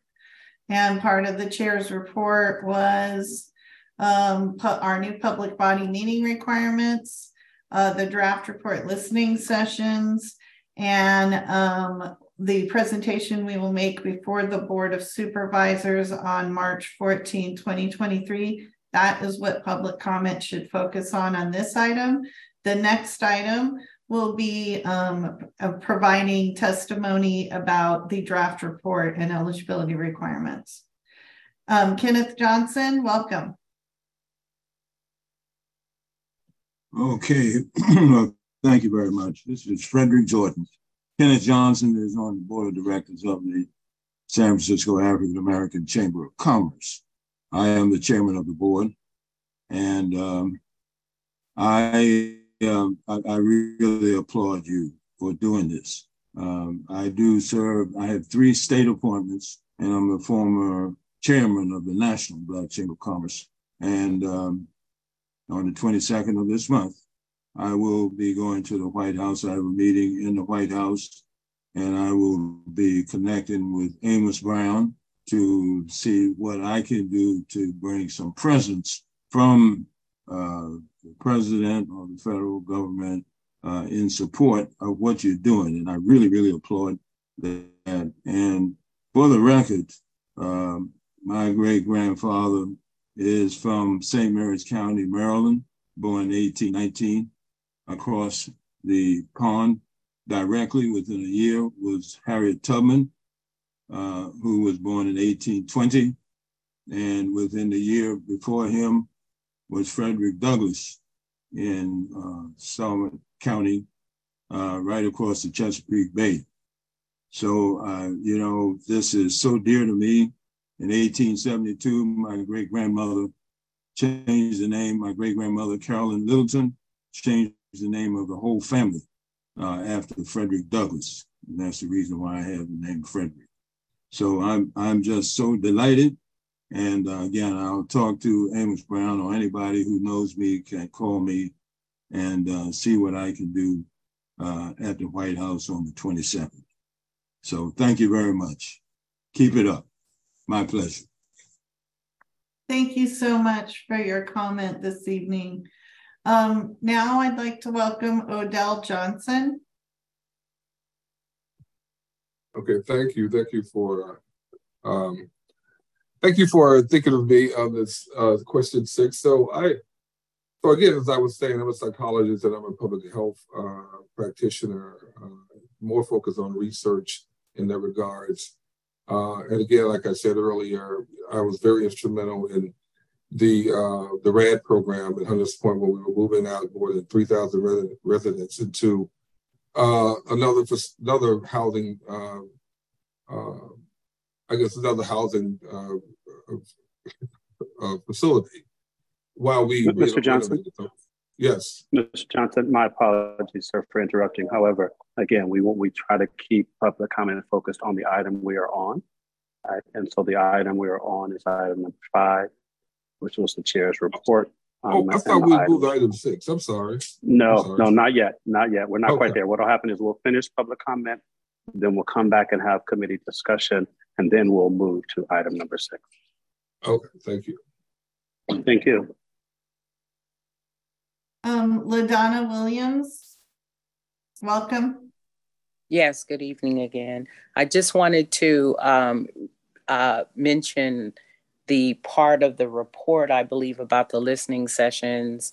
Um, there were, I think, informal listening sessions, as we could call it. And if you look at some of the dates, so I just want to remind the San Francisco Commission the dates where they met with community members directly. And looking at those dates, and we mentioned that we have folks who are connected through media and through media sources that are unorthodox, as they would say. But when you look at those numbers before January 15th and when they met, and then the results after January 15th, which I, if I'm not mistaken, trying to write these notes down, it was something like 300% increase or, or, or, or so or more from January 15th, that anchor date, up until present, that goes to show you there are those that are working undercover on this who are diligent and committed to this. But what they don't want is their time wasted and the recommendations distorted when it comes to the bigger picture. We're all connected together. This is hard work. We get it. But when we put forth these efforts and you see the results, that says you need to take the community's recommendations seriously and not back down when it comes time for us to put this on display because the world is watching us. And I just wanted to add that it was the under 30s that helped those numbers rise because I've been in this process from the beginning, engaging and committed, and I will see it to the end. But when we brought in our little forces to do what they do, please give credit to the public as uh, as far as that increase in public interest in getting the attention of media and that is just a glimpse of what is to come.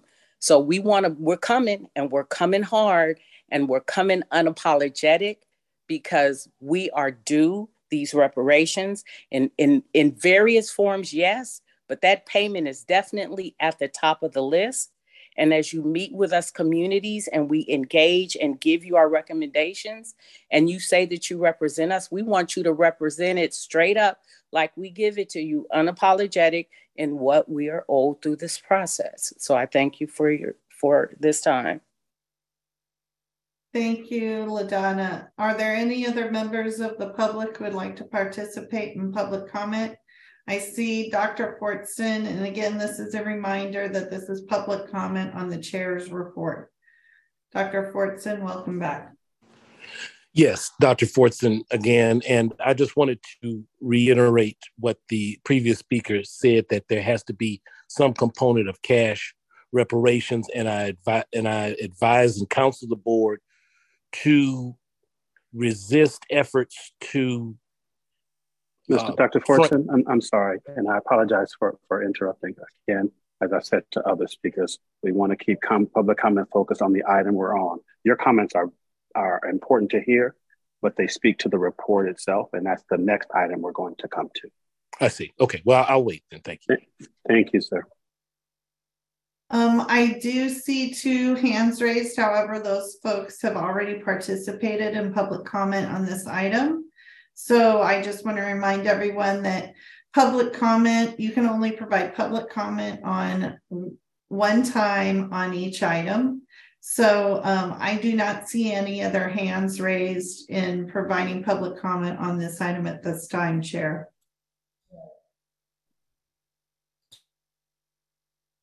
Okay, thank you. Public comment is now closed. I'll hand it back to Vice Chair Hollins.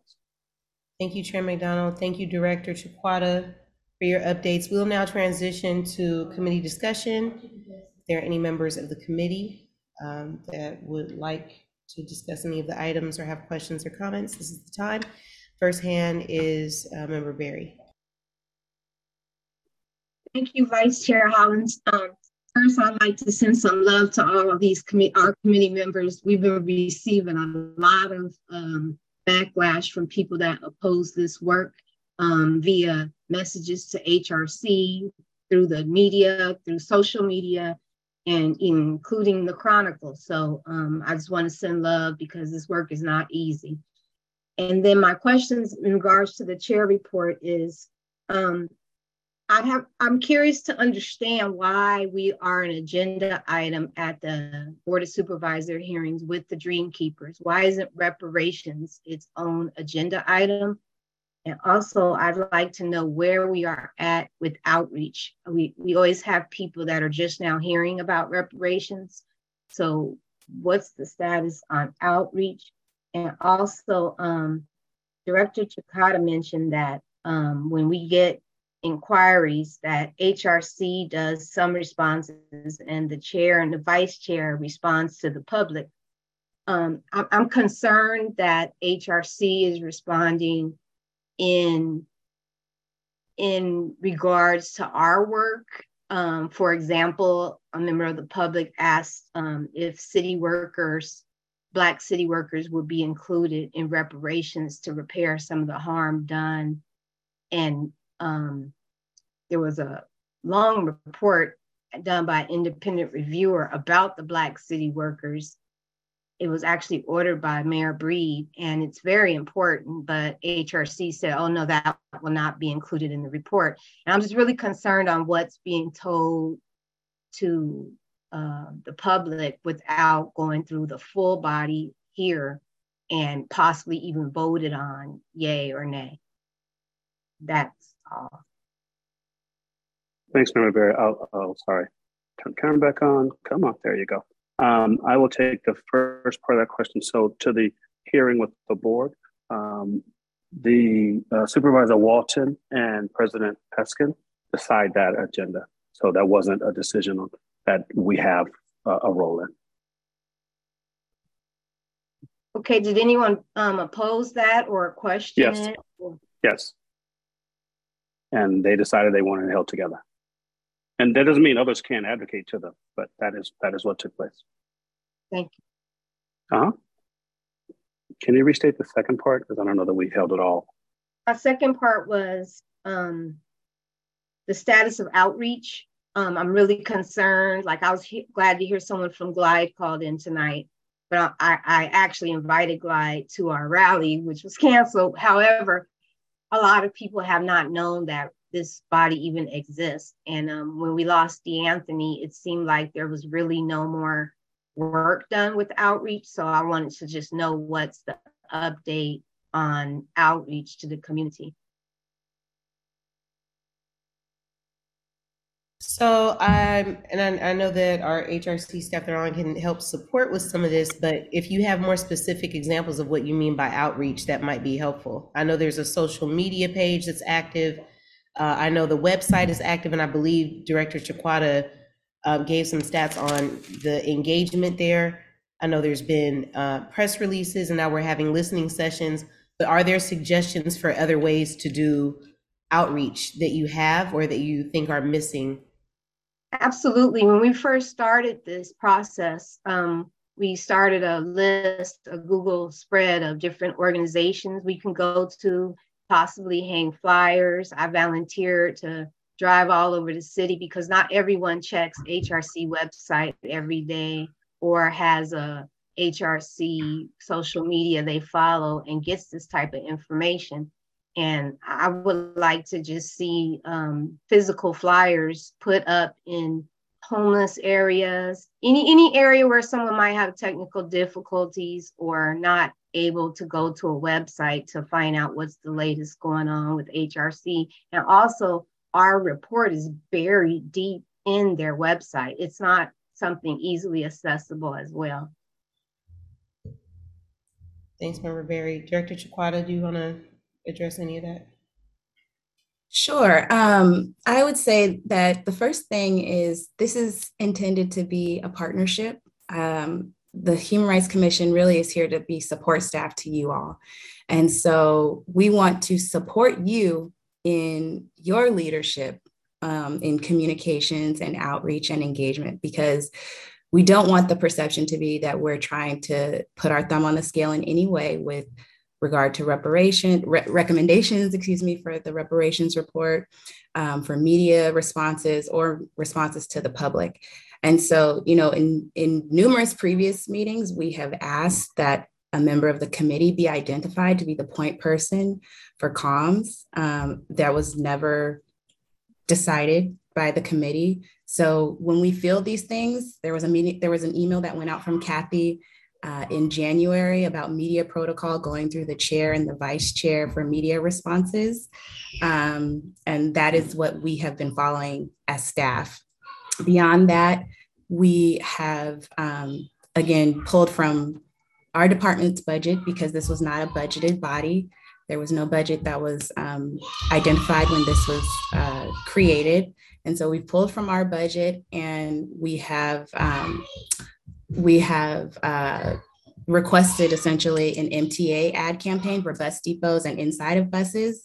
But given their schedule, that was delayed until the beginning of the new year. And we're still waiting to get on that schedule. But that was a flyer and survey um, and um, bus campaign that, sorry, some guests trying to get in the meeting, um, that we um, work with you all to get on get on uh, public transportation.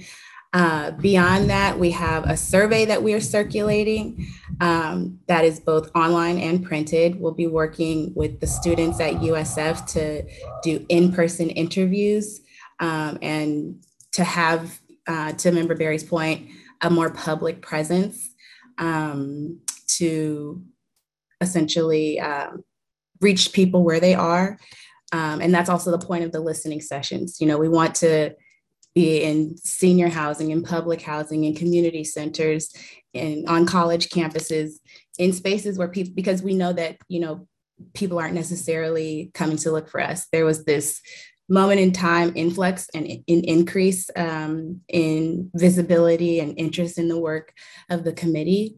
Um, and I really want to give gratitude to the committee and to the HRC staff because we have been um, really actively reaching out to media just to make sure before this January story run, we have been trying to reach out for a while to get any type of story out there. And because of that story that ran on January 15th in the Chronicle, we are clear that the increase in media visibility from Fox News in DC to papers in New Zealand was because of this going out on the AP News. And that can be attributed to the consistent media advisories that we have been putting out after each meeting um, and reaching out one on one to media and driving that to the appropriate committee members based on who they want to talk to.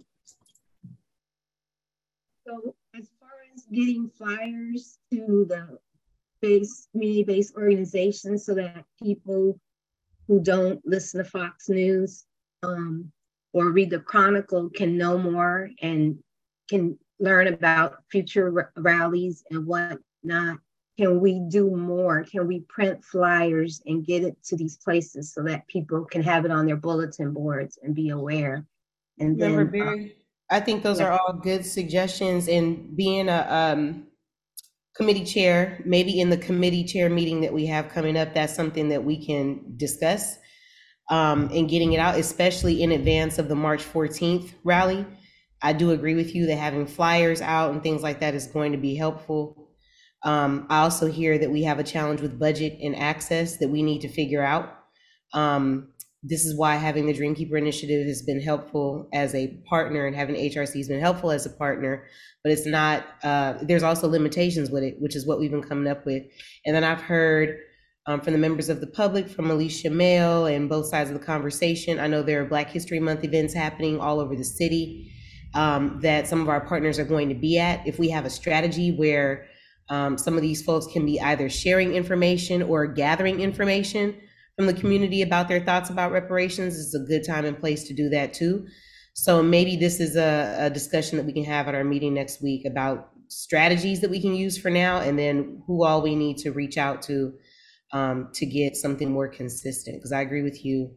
I think we all agree with you. Obviously, there are many people that are going to be left out, even if we are doing uh, a lot more in the press um, and have much more of a public conversation about it. What we're talking about is a campaign for reparations. And that's something that we've said over and over again needs to happen.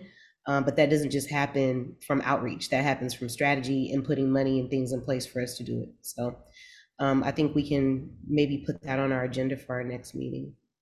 Chair McDonald, did you just comment just before we go on? briefly. Yeah, Mhm. yeah, thank you so much. And, and again, I remember Berry, obviously it's an important issue that you raise and a reality that the committee I would invite us all to hold and appreciate. So we have limited resources. Um, and so we're the ones we're waiting for, um, quite candidly. So um, that said, uh, what uh, Director Chicuata um, highlighted was the work they have had capacity to do, so they've done it, and you're highlighting where some of the gaps and opportunities still rest. Um, in addition to what uh, Director Chicuata shared, there was also been um, hundreds of notifications going out through various festivals and um, as well as hundreds of bags and t-shirts, those kind of things. So there are some efforts happening, but you're highlighting that it's, it's still not enough in terms of the numbers of people that we want to reach. And so, yes, we can at our next uh, committee leads meeting talk about it. But um, short of that, what we really need is everyone activating their networks, whether large or small. Um, and if a flyer is what you need, um, we can certainly work on getting a flyer available um, as we've done in the past, um, and then put that in all of our hands to then again leverage our network. So thank you for raising it. Thank you, Chair McDonald. The last question was um, giving responses to the public like um, Black city workers would not be included in reparations, like answers like that. Shouldn't those type of answers be ran through our full body versus the HRC office?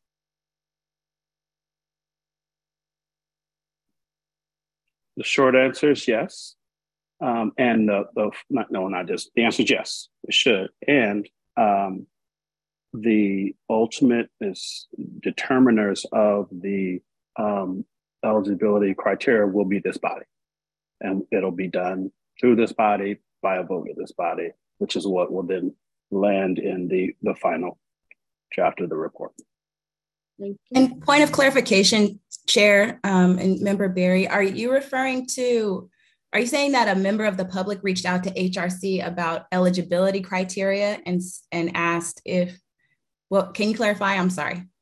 Not eligibility criteria, but as part of reparations, that Black city workers be, um, there's a, like a 40 page report, but those matters that um, the harm that was done to Black city workers over the years, which is part of the harm we a lot of us have experienced, and some rectification on how to resolve that harm that's currently to this day being done to Black city workers be included in reparations. And a person that works at HRC told a member of the public, no, it cannot be in the reparations report. And I think that's not a decision that should be made by one person, but by our body. Okay, um, that's that. I agree with you. And could you, if you have the email, forward that um, my way, please? Sure.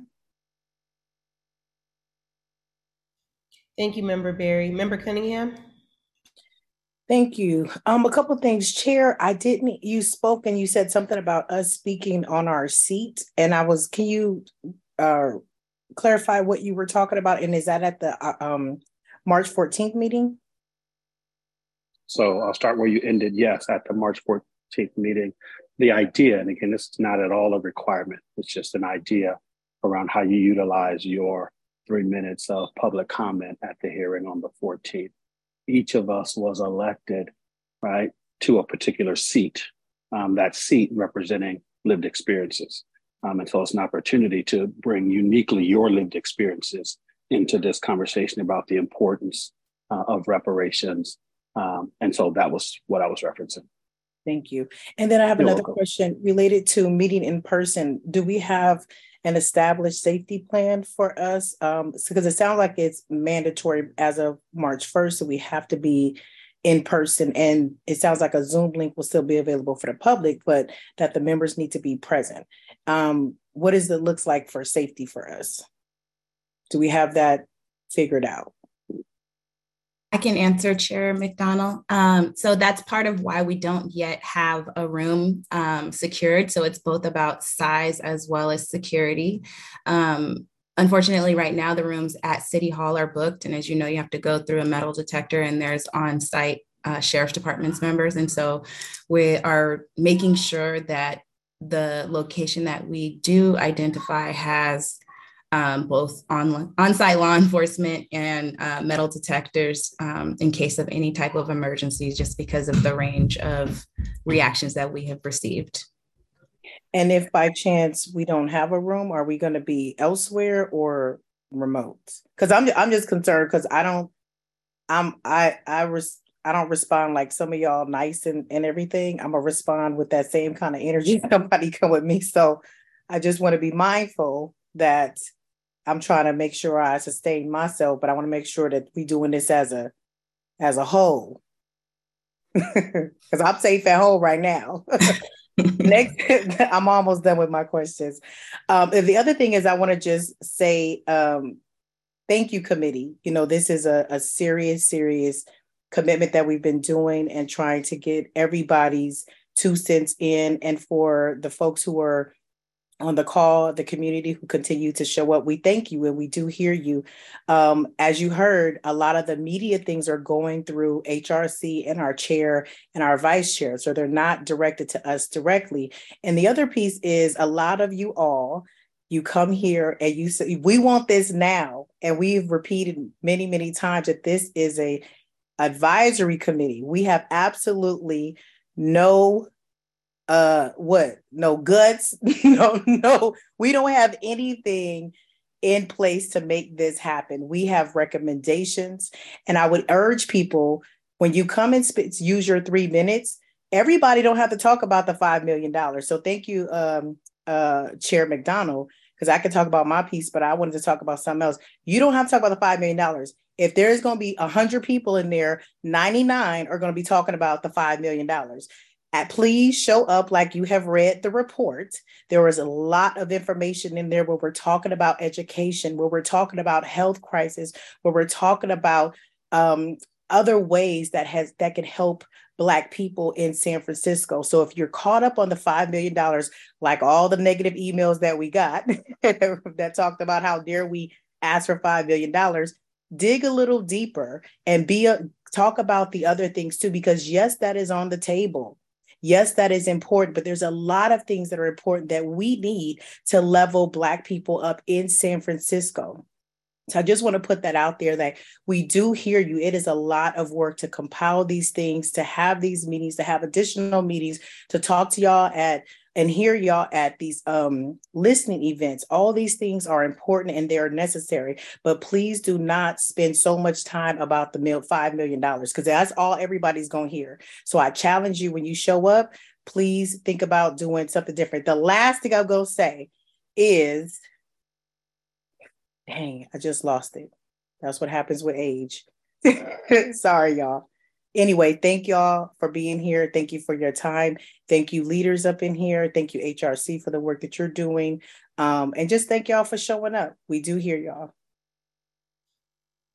Thank you, Member Cunningham. I appreciate you. Before I call the other two members, I just want to add um, that we are unapologetic in what we're calling for because the 111 recommendations that are in our draft report came from the community, not from just the members of this advisory committee, um, from all of your public comment, from all of you who have participated uh, in the subcommittee meetings.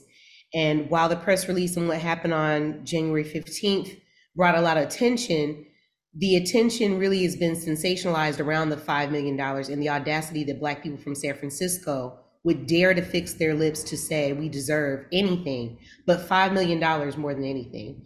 And I really appreciate you pointing out that it's important that we do not get caught up on any one recommendation because we want everything that we're asking for. And we deserve everything we're asking for.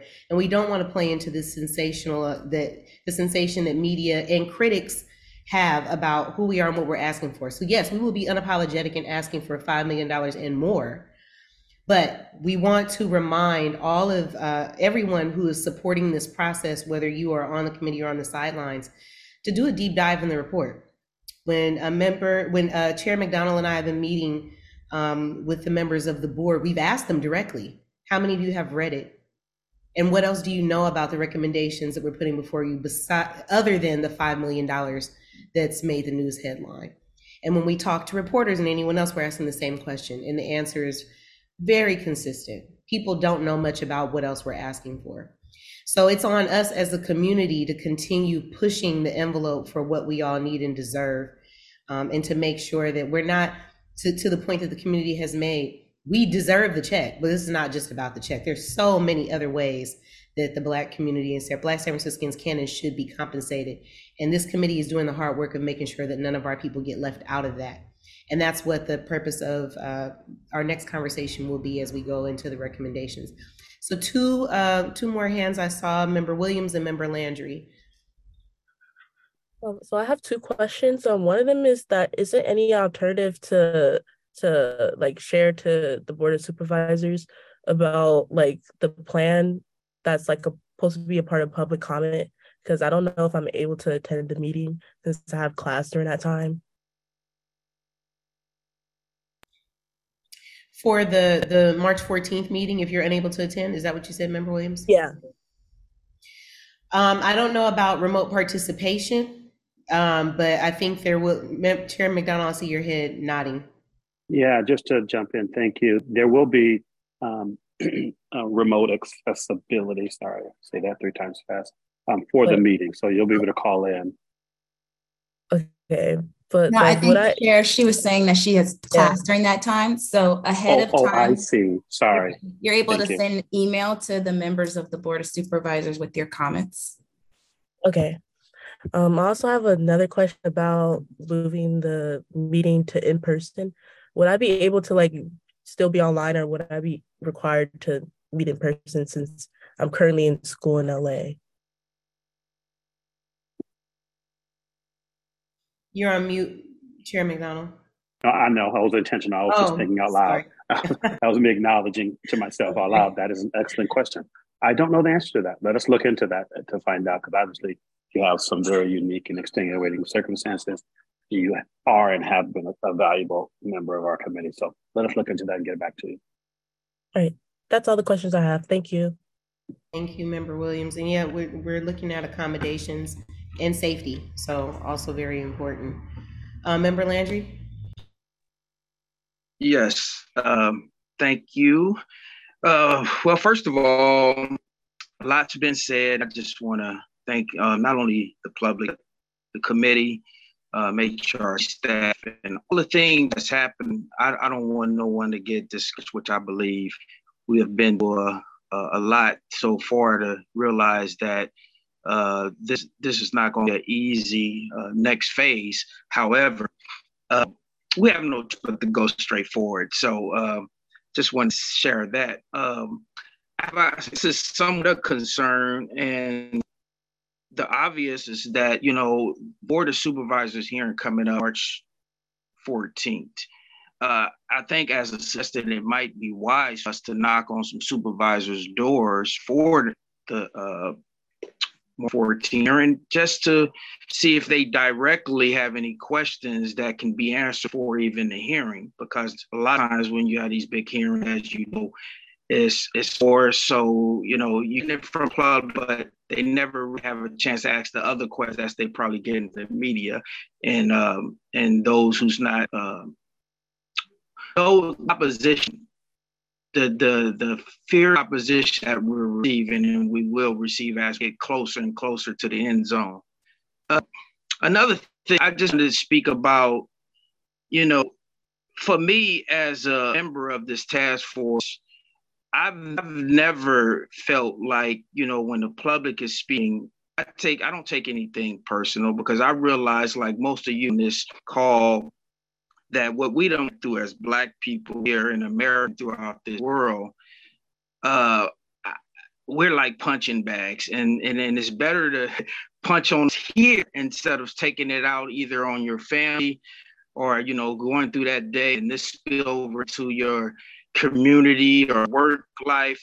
It's just to me that this is the right setting to have these hard conversations.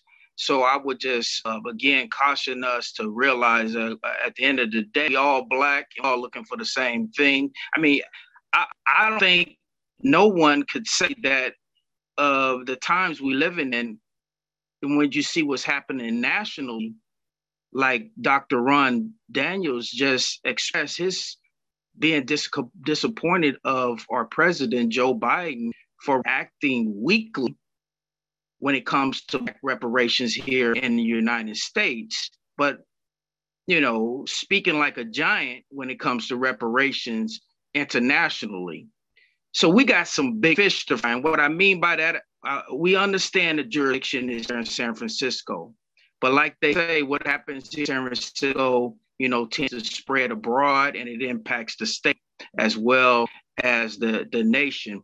Uh, but one question I have, no, two questions for the subcommittee meetings when we in person? Are we, or is the intent is to have the subcommittee meetings? Because I am concerned, like uh, member Cunningham was speaking about the safety. Are the is the plan is that for us as the subcommittee to meet in person, um, or still carry on what are uh, virtual meets? That's number one in terms of you know the mandate uh, and the uplifting of the COVID restrictions.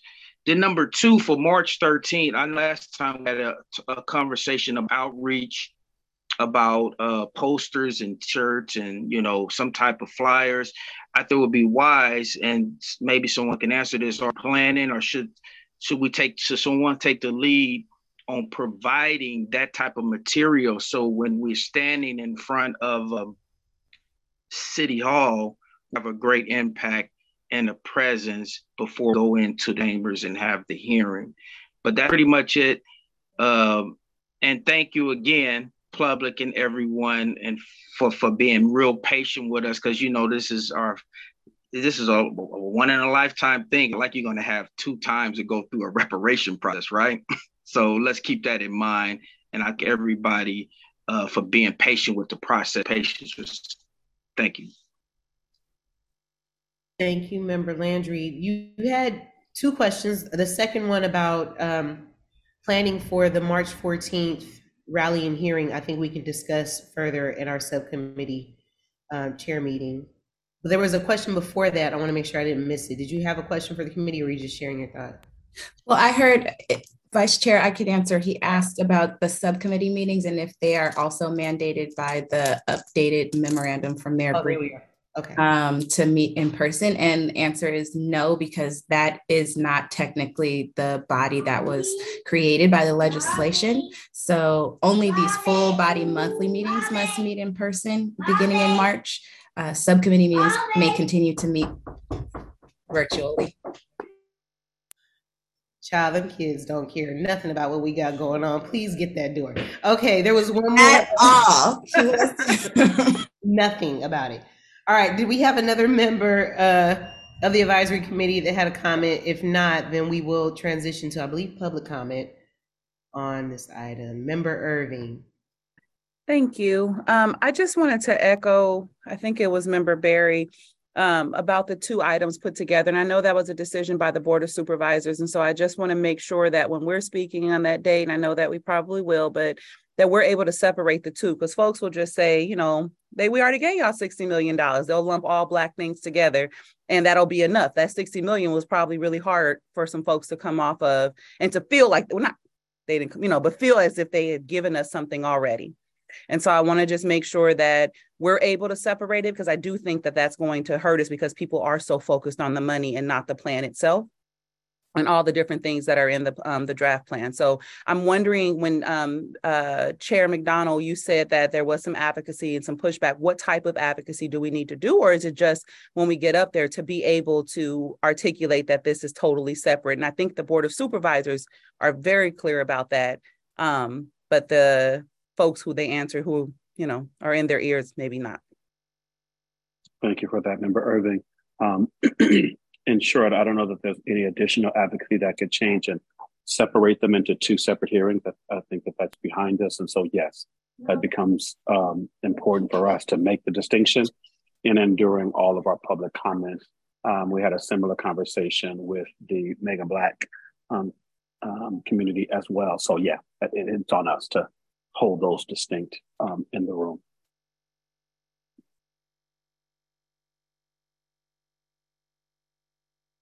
All right. Thank you, Member Irving. Thank you to all of the members of the committee.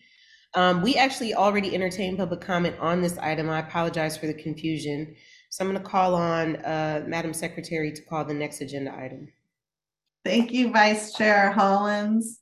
Um, item number six is updates to African American Reparations Advisory Committee draft San Francisco Reparations Report. This is a discussion and possible action item. This is time for members of the public and the committee to share any new recommendations for the final San Francisco reparations plan, including any updates to eligibility requirements. The discussion will be led by um, Chair McDonald and Vice Chair Hollins. There will be public comment and committee comment on this item. Thank you, Secretary Mitkemeyer. Okay, um, so we see hands going up.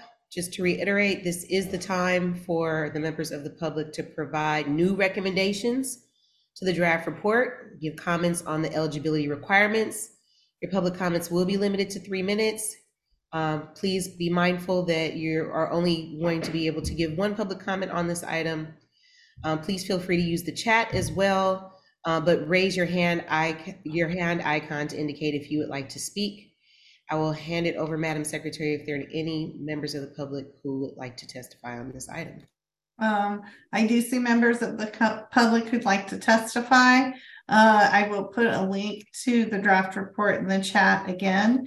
Uh, first, I'll call Alicia Mayo, and I just want to remind folks that this is to provide new recommendations. Alicia, welcome. Okay, thank you guys. I'm getting ready for bed, but listen, this is a recommendation about reparations. We need to advocate for rep- reparations by including the Dreamkeeper Initiative. Because I am a recipient of the Dreamkeeper Initiative, it's been my um, honor to be a part of proving to the city and to the world that when Black people get money, they know what to do with their money. This is a recommendation for the Reparations Advisory Committee and the whole movement around reparations. We don't have to be told what to do with the money. We don't have to uh, settle for less money because we're we are owed more than 5 million plus all of the uh, other 100 or plus items of recommendations, and we can manage it all as Black people.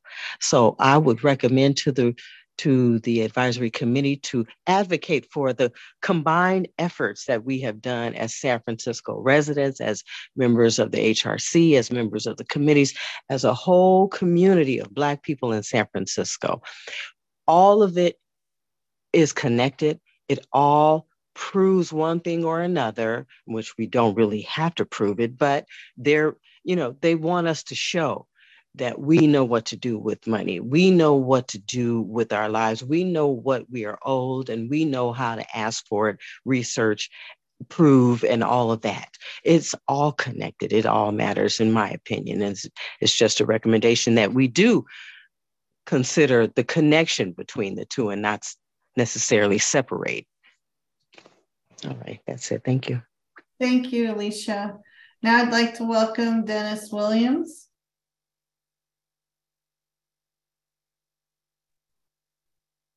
Uh, good evening, everyone. This is Mr. Dennis Williams, uh, D5, um, also sub-chair to Fillmore Merchants Collaborative.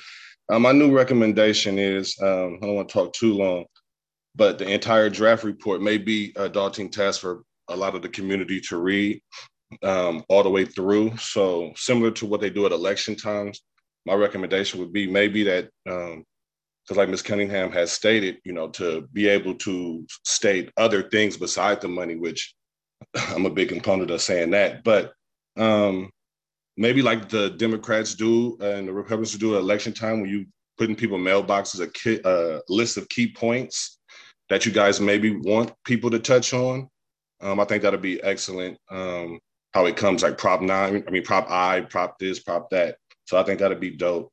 And um, also, like you said, advocating in front of the city hall to make it bigger, which we lost um, uh, a lot of public, uh, well, not excuse me, a lot of media publicity would have would have been around us if we would have had it um, last week during Black History Month, as everyone knows. So that was disheartening. So I don't know. We uh, any avocation outside in front to make it look bigger as well as inside. I know my grassroots organization had like 25, 30 people, and the youth are taking um, their initiative and, and learning more, whether the 5 million brought them in, but they want to learn more. So um, I think it, it is on us, um, that leaders of the community, as well as the, uh, the subcommittee here to do as much outreach to the community because there's a lot of intelligent people in our community, but there's a lot of people that look to us to be the leaders. Um, so it's on us to do our part. So thank you. Thank you, Mr. Williams. Excuse me. I'd like to welcome Kaylee Wong.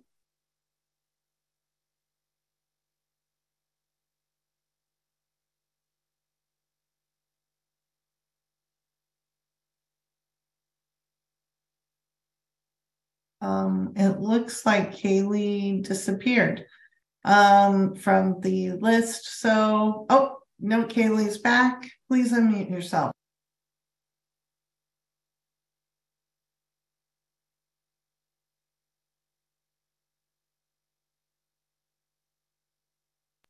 I'm sorry, we can't hear you, Kaylee. I'm going to move on to Dr. Fortson. Welcome back, Dr. Fortson.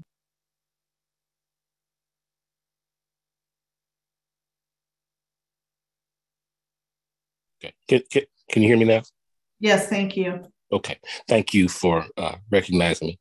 I wanted to share with you, with your organization, uh, I mean, with the committee, uh, asserts definition of what we call uh, reparations and also what we call substantial reparations. And I think this might be a good framework as a guiding light as to how you uh, frame the amount of money and how you pursue uh, the situation in, in general. First of all, we define reparations as the making of amends for the wrongs done to Africans abducted in the slave trade and brought to the United States, their descendants in the United States, and the lingering deleterious consequences to those in the United States similarly situated by paying money, assets, and gifts in kind to or otherwise helping the aforementioned that have been wronged without any meaningful exchange of labor, assets, or promise of future consideration on the part of the aggrieved in a way that substantially increases their financial net worth. So there's some key components to this definition, and and you know a lot of people have different ideas of what reparations is, a check or um, house or money or whatever. But uh, we felt that it was important that we lay down what we thought reparations were. Secondly, um, it's key to understanding for us that reparations, uh, if they're not uh, if they're not transformative, they're not reparative. So, uh, substantial amounts of reparations are those that are are transformative, and we define that in terms of reparations as an amount of money sufficient to achieve one of the following transformative changes in one's life. One, a positive change in one's condition or economic strata of living. Two, a positive change in one business's in one's business ownership status or rank of equity state stake. Three, full elimination of any debt or group of debts that would be expected to equal or exceed that individual's current housing costs or fair market value of the housing costs if living rent free for the anticipated duration of the debt payment schedule. Four, an amount of money sufficient to pay the complete tuition cost for a degree or a trade or certification certificate to the next level in that individual's desired field of endeavor. And five, an amount of money greater than or equal to the median cost of a single family dwelling in American home. The last thing I want to say is that in the end, we believe that in, that reparation is going to have to be engineered. That is, there's going to have to be a vehicle that is designed to put different components together to achieve a certain result. Uh, neither, uh, we don't feel that reparations uh, given to individuals alone will do that, uh, but that we. Uh, thank you, Dr. Portson. Um, uh, three minutes was up, and we are um, trying to be mindful of the three minute time limit on public comment. Now, I'd like to um, welcome Kenneth Johnson to comment on this item.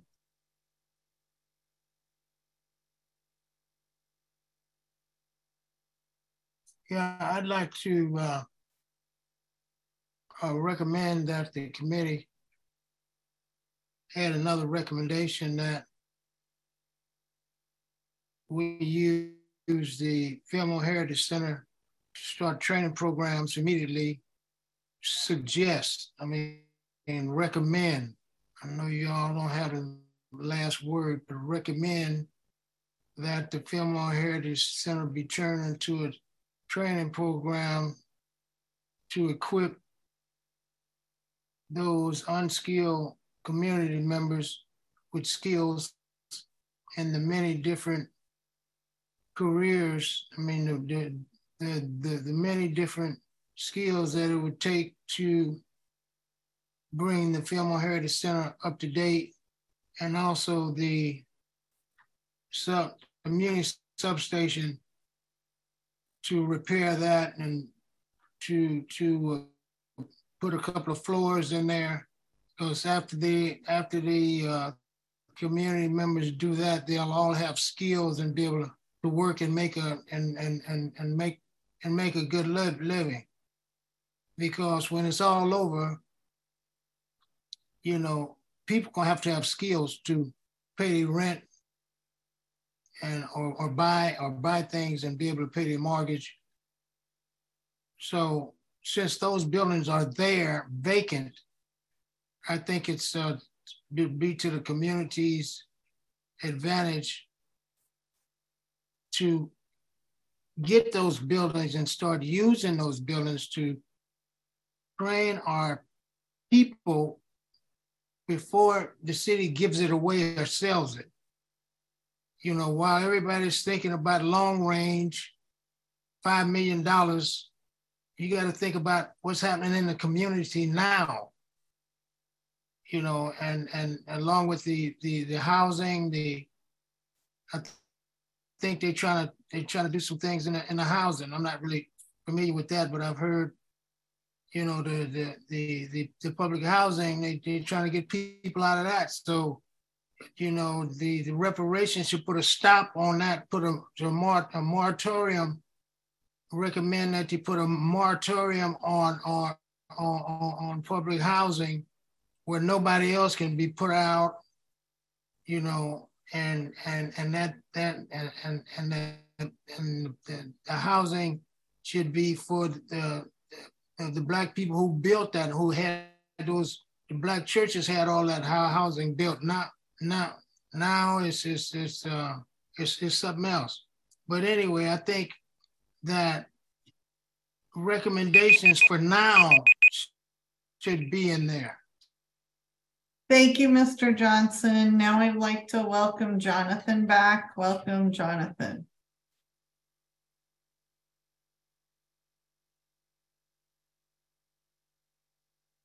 Can you unmute yourself? Yep. Sorry, my sorry, Zoom was freezing for a second. Um, okay, can you start the time? Yeah. So I attended the subcommittee meeting with Kathy and Daniel last week, and I talked about a discussion panel about reparations that I heard last month. After hearing the uh, panel in the audience, it showed that Black people are not incapable at all. But at the same time, Black people shouldn't be viewed as some sort of superhuman race who are expected to be able to participate in this game of Monopoly against all odds, where most, if not all, of the property is already owned, right? There has to be a middle ground. So, with that being said, in San Francisco and America as a whole, the best diplomatic and comprehensive form of reparations is to cap interest rates on all loans to 1% for 50 years for those who qualify. And anyone looking for cash reparations should be able to get money from something totally new called a permanent national reparations fund where any individual, athlete, celebrity, business, or entity can donate to that fund as a tax write off, where the donation can be written off each and every year if someone feels compelled to help right the wrongs committed against Black American citizens for the foreseeable future. That plan won't cost anyone anywhere a single dime, and that fund can last forever. And we will still be able to get money from already existing grants and newly formed grants too. So I learned about that panel discussion a full year after it took place. So it made me ask, why are we crawling when it comes to these reparations? the opposition is, is made up they're not stupid people these people are lawyers religious zealots who are ready and willing to misuse christianity and the word of god and they got a lot of money we can't slowly sneak up on these kinds of people because they'll see us coming a mile away you know taking our sweet time gives them too much of a chance to make a good argument against what we're doing and aggravate the current issues that we still face today We got to be extremely tactful, and this requires extreme ingenuity. This plan needs to be unattackable. Our goal should be to get a law passed first that they got to figure out how to repeal, just like Obamacare was done. We can add some of these 111 measures after an extremely reasonable version of this plan is passed into law. A lot of Obamacare is still in place today because it was too good and some of them actually work. So this shouldn't be about punishing people who didn't cause any of this personally. This shouldn't be about revenge against America because we're still Americans too. Nobody has to lose in order for this to work. This is chess, not checkers. These two things alone will bring a lot of equity and equality to Black people all at once. Black people have enough enemies as it is. Let's not create even more enemies. Um, 50 years might have seemed like a long time, but we got to do something that will pass. I don't want to be fighting for this 50 years from now. People got to be inspired to make this want to happen everywhere, not just black people, but people everywhere, right? So listen, I have a I have a shareable version of this plan. And anyone who wants to contact me or anyone who wants to, you know, know about it, hit me up. I'll send you an email. You can send me an email. We can get in contact, social media, whichever way. Let's present something that will pass right now, something that's sensible and easy to digest so that everyone can win. We can finally move past this, starting with those two things. Thank you, Jonathan. Now I'd like to welcome Tina Williams Combs. Thank you. Thank you, and thank you to all, all the members of the committee uh, for your hard work over, I know, many months. Um, I have three recommendations. I've, I've skimmed the report. I haven't read it word for word. Um, I'm just sort of coming into this process like a lot of, lot of folks, but three things come to mind. Um, my, my grandfather my mother and my father uh, and I and all of my siblings were uh, are, were longtime San Franciscans. My grandfather came in the late 30s um, and worked on the bridges, um, worked for the post office, was one of the first black drivers, excuse me, for, for Muni. my mother um, mopped floors, made beds in hotels, motels, hospitals, became a nurse, took care of San Franciscans at San Francisco General, St. Luke's Hospital, and so on. I grew up in Fillmore, uh, Hill, and Hunters Point, Bayview Hunters Point. My grandfather um, is deceased. My mother passed last year. And I wanted to know and am recommending that the committee include a provision, a recommendation for the descendants of longtime San Franciscans who, had they had opportunity, would ha- would have certainly um, uh, owned homes, accrued equity in their homes, um, and had other opportunities several of my siblings would not qualify. I went to school and graduated high school in San Francisco. Um, and so I believe that the descendants of longtime San Franciscans should be able to um, realize the financial, real estate, the income, education, and entrepreneurial um, opportunities that are discussed and raised in, in the draft draft plan. Secondly, um, with regard to the financial options, this is, is not my original, totally my idea. Someone else commented. I would I recommend the draft include several options for payments, outright cash, um, some other form of incremental payments for people who would like to have those rather than um, a, a lump sum and also consider um, some trust arrangements. You know, if we're talking about um, the opportunity for not only the individuals who were harmed, um, but also their descendants as well. And I'll just, I just want to put this last comment. Thank you. Now I'd like to welcome Maurice Rivers. Welcome. Good evening to the committee members and the members of the public. My only recommendation, if it's not already on the table, would be that substantial tracts of government and public land throughout the state of California be transferred to a national reparations trust authority with full autonomy in terms equivalent to the sovereignty granted to Native American people over reservations awarded to them. These lands and these, these uh, areas of the, the state would be utilized for major educational, commercial, industrial, economic, business, health, wellness, you name it, and they would benefit the people of all African descent. As we know, when Black people stand together, it shakes the core of the foundation of this country, and the haters get scared. After World War II, the United States government paid 1.6 billion in reparations directly to Japanese American survivors of internment camps for civil rights violations. There is no reason why we do not deserve this money.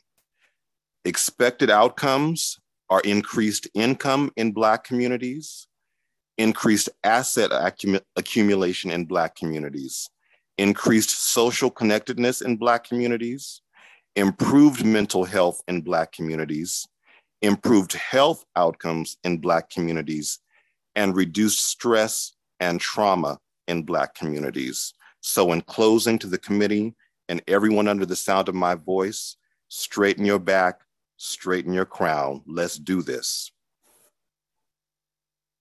Thank you, Maurice. Now I would like to welcome Erica. Erica, welcome back.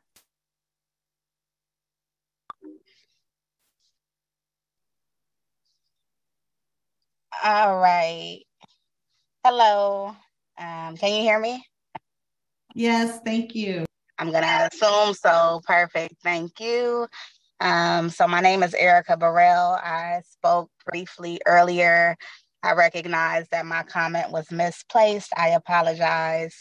Um, essentially, my point is I am a former foster youth from San Francisco County who has consistently been from Potrero Hill Projects, which has been extremely gentrified like most communities. I have been pushed to Daly City, to the East Bay briefly, to different states, and now I am back in San Francisco. Um, I am from San Francisco. I went to San Francisco Unified School District. Most of my life has been San Francisco. And I think with this clause, there is an issue for people like me who have been consistently displaced.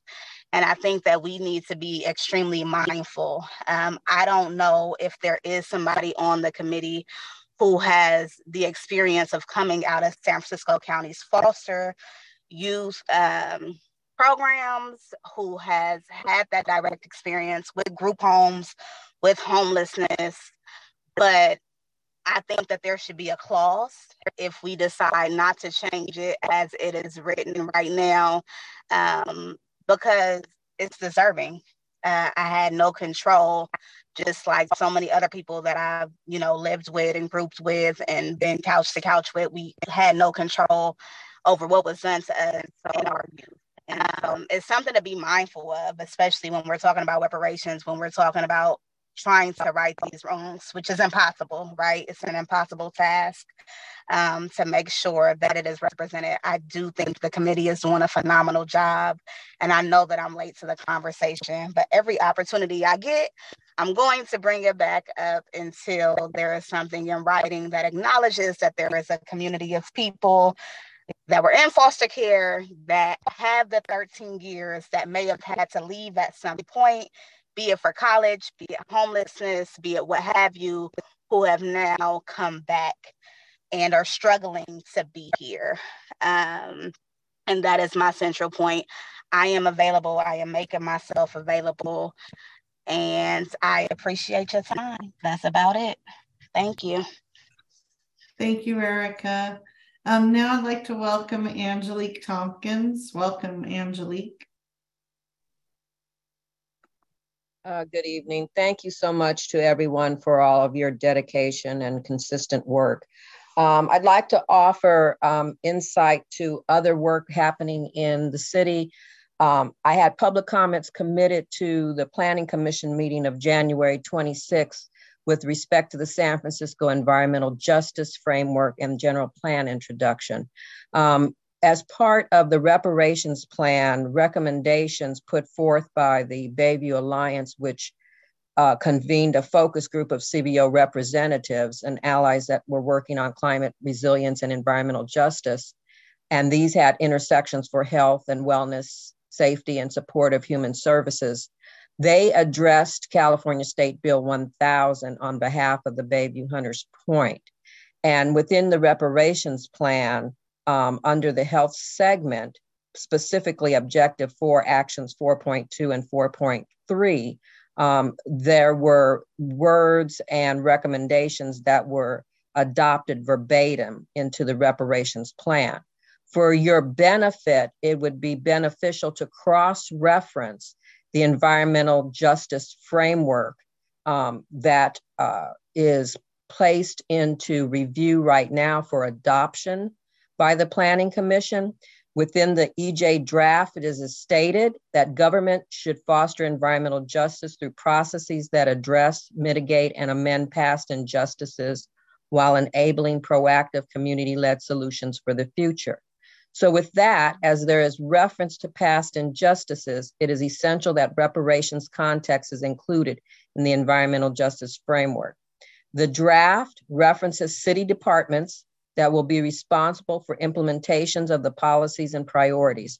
However, at present, the SF Human Rights Commission is not included as a resource, although it is an essential body to ensure environmental justice accountability. The San Francisco African American Reparations Council, of course, which has uh, released the reparations plan draft, and the Bayview Alliance has contributed those recommendations that were included. So when we rep- when we presented a narrative addressing environmental health and environmental within our Black communities, based upon the health impacts research and science-based evidence, detailing specific harm, findings, and implica- implications to individuals and in aggregate.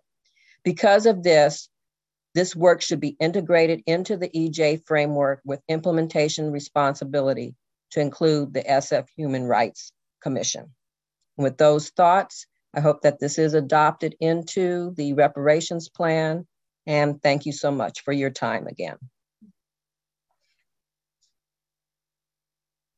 Thank you. Now I'd like to welcome, um, I'm sorry if I mispronounced your name. Welcome, Yanad, Yanad Burrell.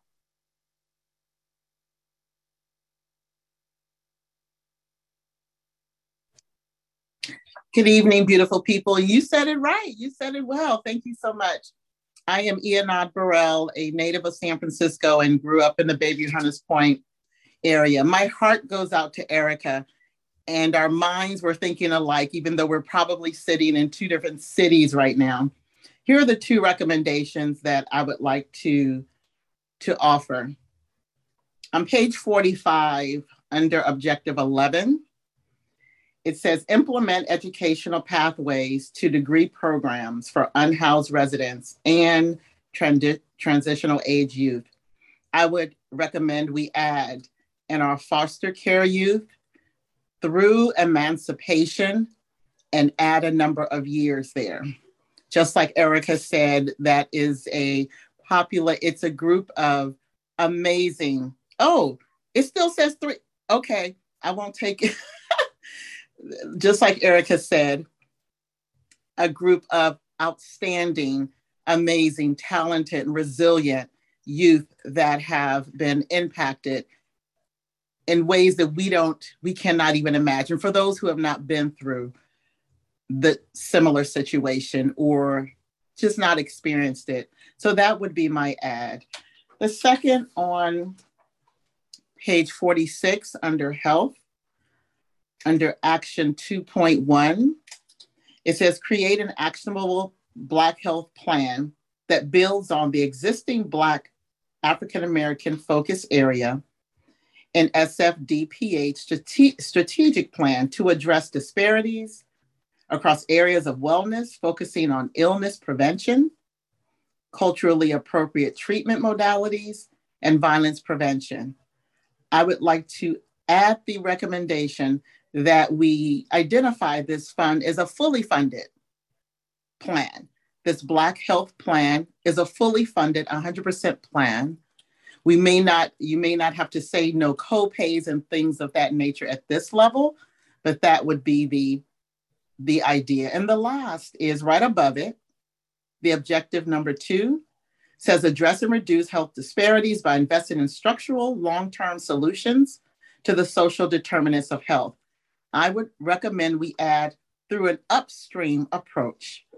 So the social determinants of health, many of us know, are either considered, we look at it upstream or downstream. Looking at it upstream forces us to pay attention to the why of these disparities. So hitting the root causes is extremely important as we know those social determinants of health are economics, our housing, our education, it's environmental. So all of those, and when, when we look upstream, then it really pinpoints and enforces the hand to look at those root causes and address them at that level. Thank you. Thank you. Now I'd like to welcome Kaylee Wong.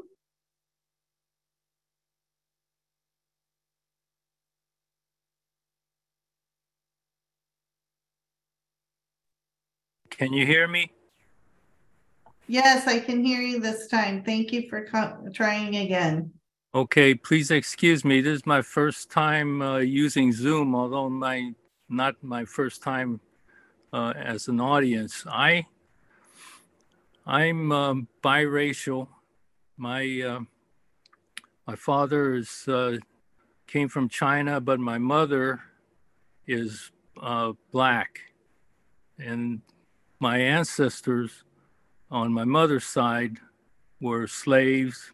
Um, my great grandfather was uh, he was a prisoner of war uh, of the Battle of Vicksburg, uh, May May of 1863, and I've gone over the uh, the rules, etc. And I'm I I'd like to be I, I feel that uh, out of respect for my uh, my my an- ancestors that I want to be included as as a um, as part of reparations.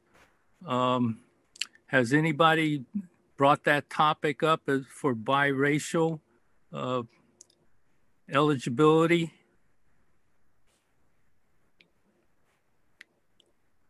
Hello. Is that yeah, uh, we, in public comment, typically we can't go back and forth in public comment. So, um, we can take your public comment and then respond to it, um, later. Uh, do you Yeah. have anything else to add to your public comment?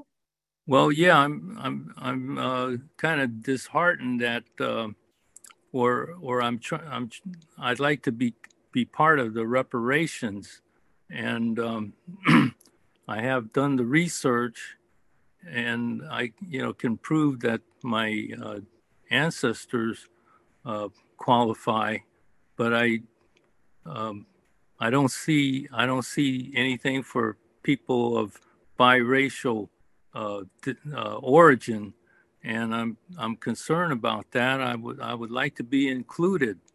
I've uh, sent emails to uh, uh, Chair McDonald and uh, Vice Chair Hollins, and um, I just like to like to don't want to don't.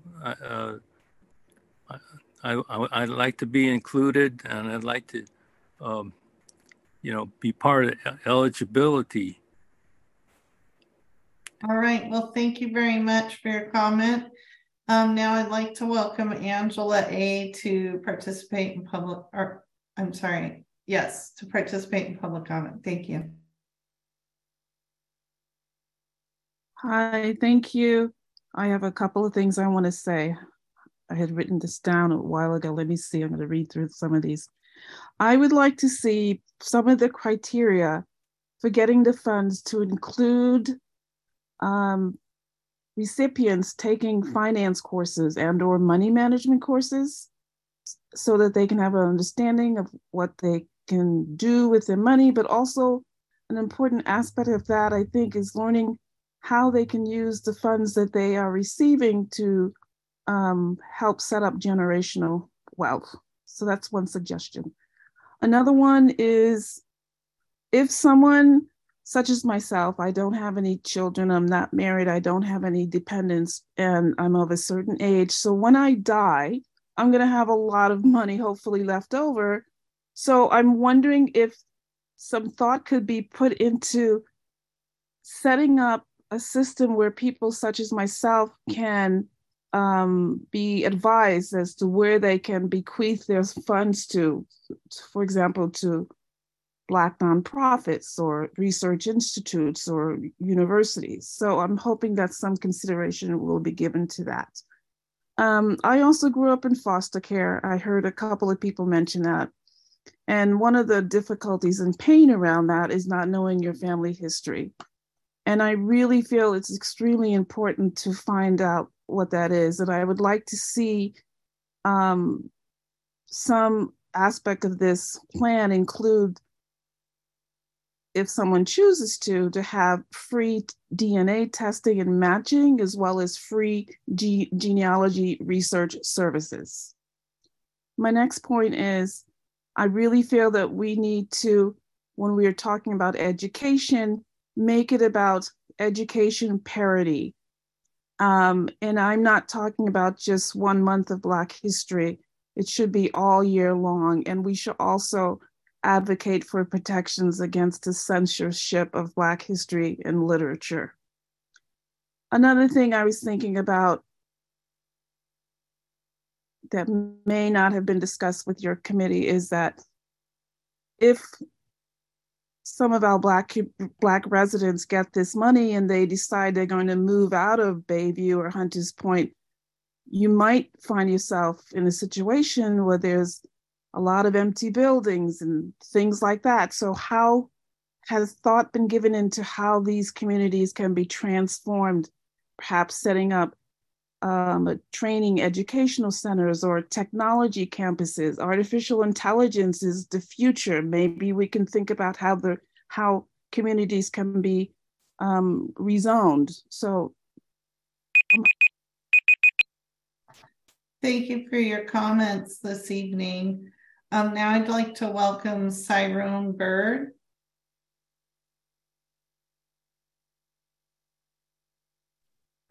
Hello, hi, yes. My name is Cyrone Bird. I just had a quick comment I wanted to add or a recommendation. I had a question, but since you said you don't take questions at this point, I will not add my question. But I just wanted to add a recommendation that I feel that some of the San Francisco's, uh, San Franciscans that have been displaced behind uh, some of the unfair housing uh, practices should be included, uh, as well as African people of African descent, all African descent. I mean, we've all had to deal with something uh, along some lines if you have any kind of African American in your blood. So I believe it should include all African Americans as well as some of. I have a lot of friends and family that have definitely been displaced out of San Francisco, and they were born and raised in this city, and they should be included as well. So that's uh, all I want to add. Thank you. Thank you. Now I'd like to welcome Frederick Martin.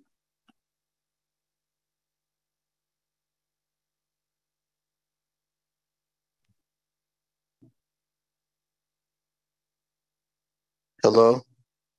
Hello, we can hear you. Can we reset the clock, please? Thank you. Hi. Um, I just I wanted to say thank you uh, to to the committee for all the hard work. I know it's been challenging, but including everyone's voices and uh, recommendations up to this point. I know I've seen some of mine in the draft and others that were similar, and then people that I know that have participated.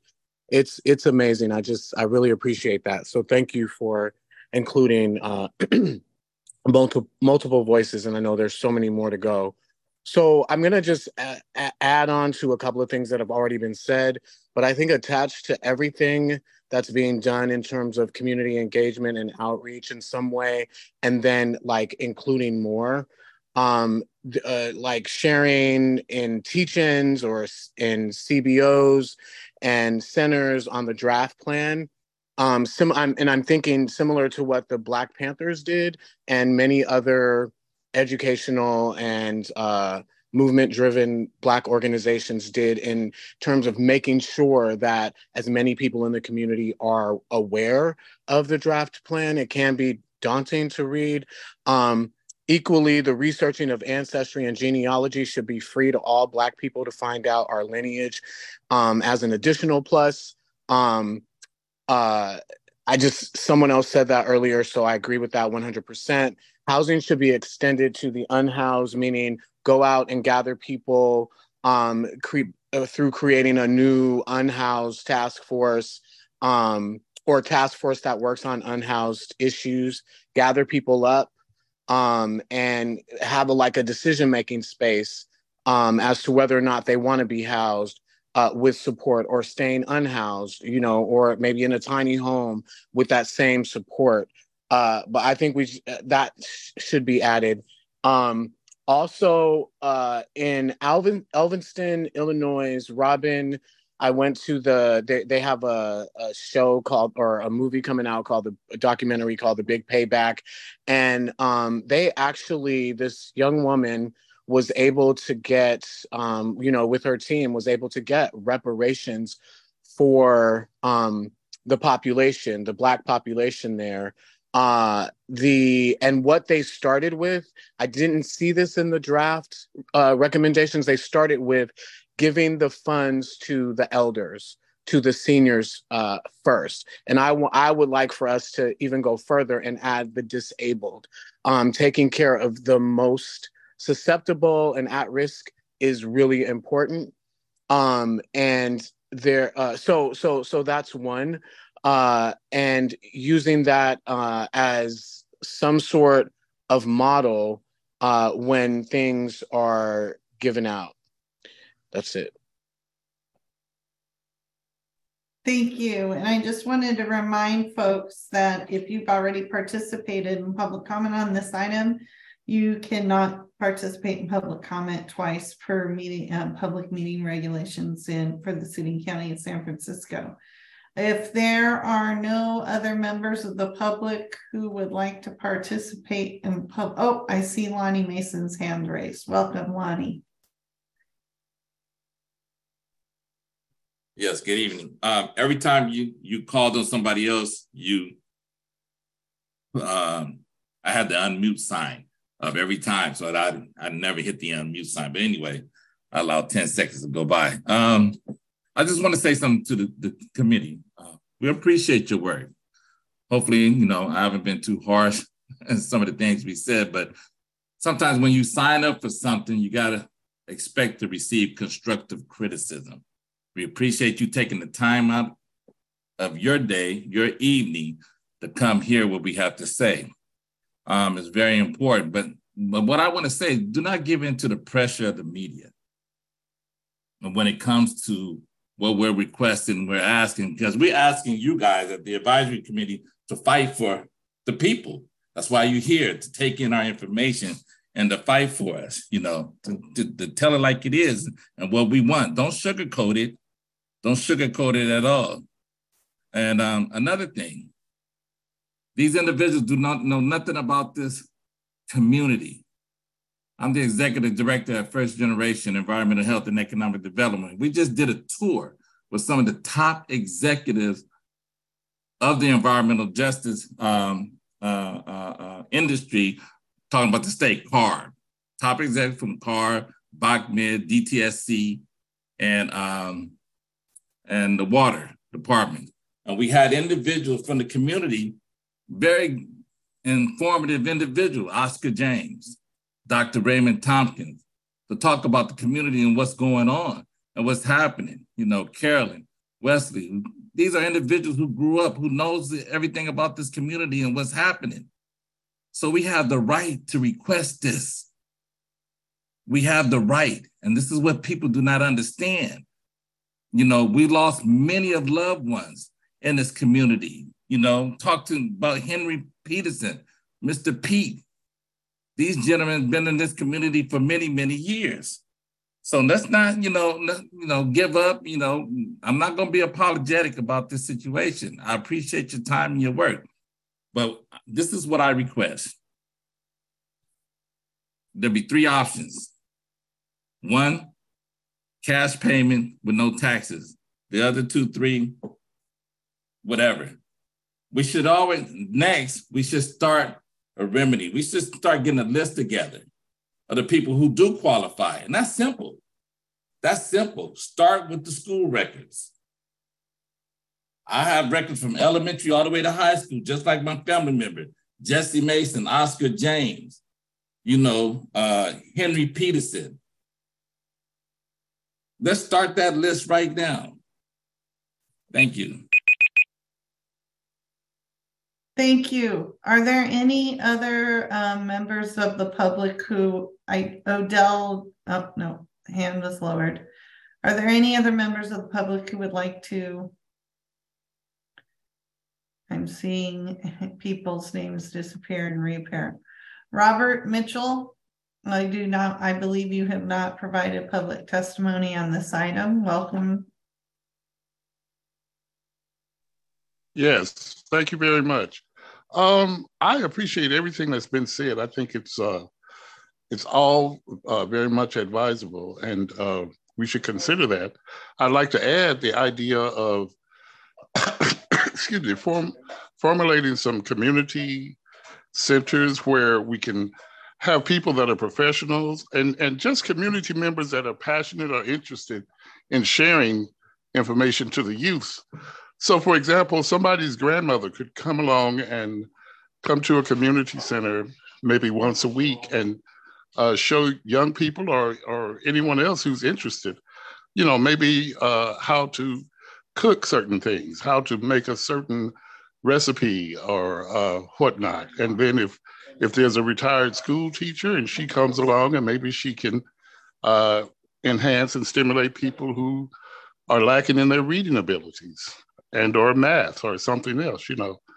And uh, if, if any professionals come along and want to share and stimulate young people or people that's looking for uh, some forms of work or whatnot, I think all that would serve to sort of build the community back.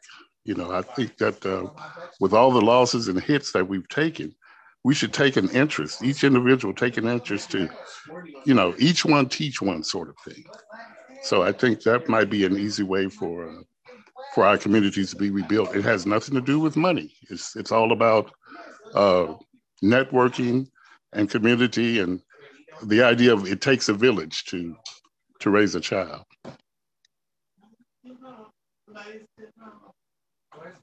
Thank you. Um, I do see another member of the public who's would like to participate in public comment. Liva Shepard, welcome back. Hi, yeah, I'm just um, you know, I don't think anybody has said this, and I don't know if they're thinking it or not. And it's nothing against you personally, Kathy, but I am wondering why on an African American reparation meeting that we have the lead of someone that's not African American. And that's been something that's been sitting dear in my heart. And, um, you know, I, you know, I, I don't know. I know you're the secretary or whatever, but it's a, it, it's, it's a bit disturbing to me. And maybe it doesn't bother nobody else, um, but it is, it is my public it is my public comment. That's all I want to say. Thank you for your public comment and respectfully, your public comment should be directed to the draft report and not to individuals. We have one more hand for public, for public comment, and then we will be moving on to the next item. Reverend Tony Pierce.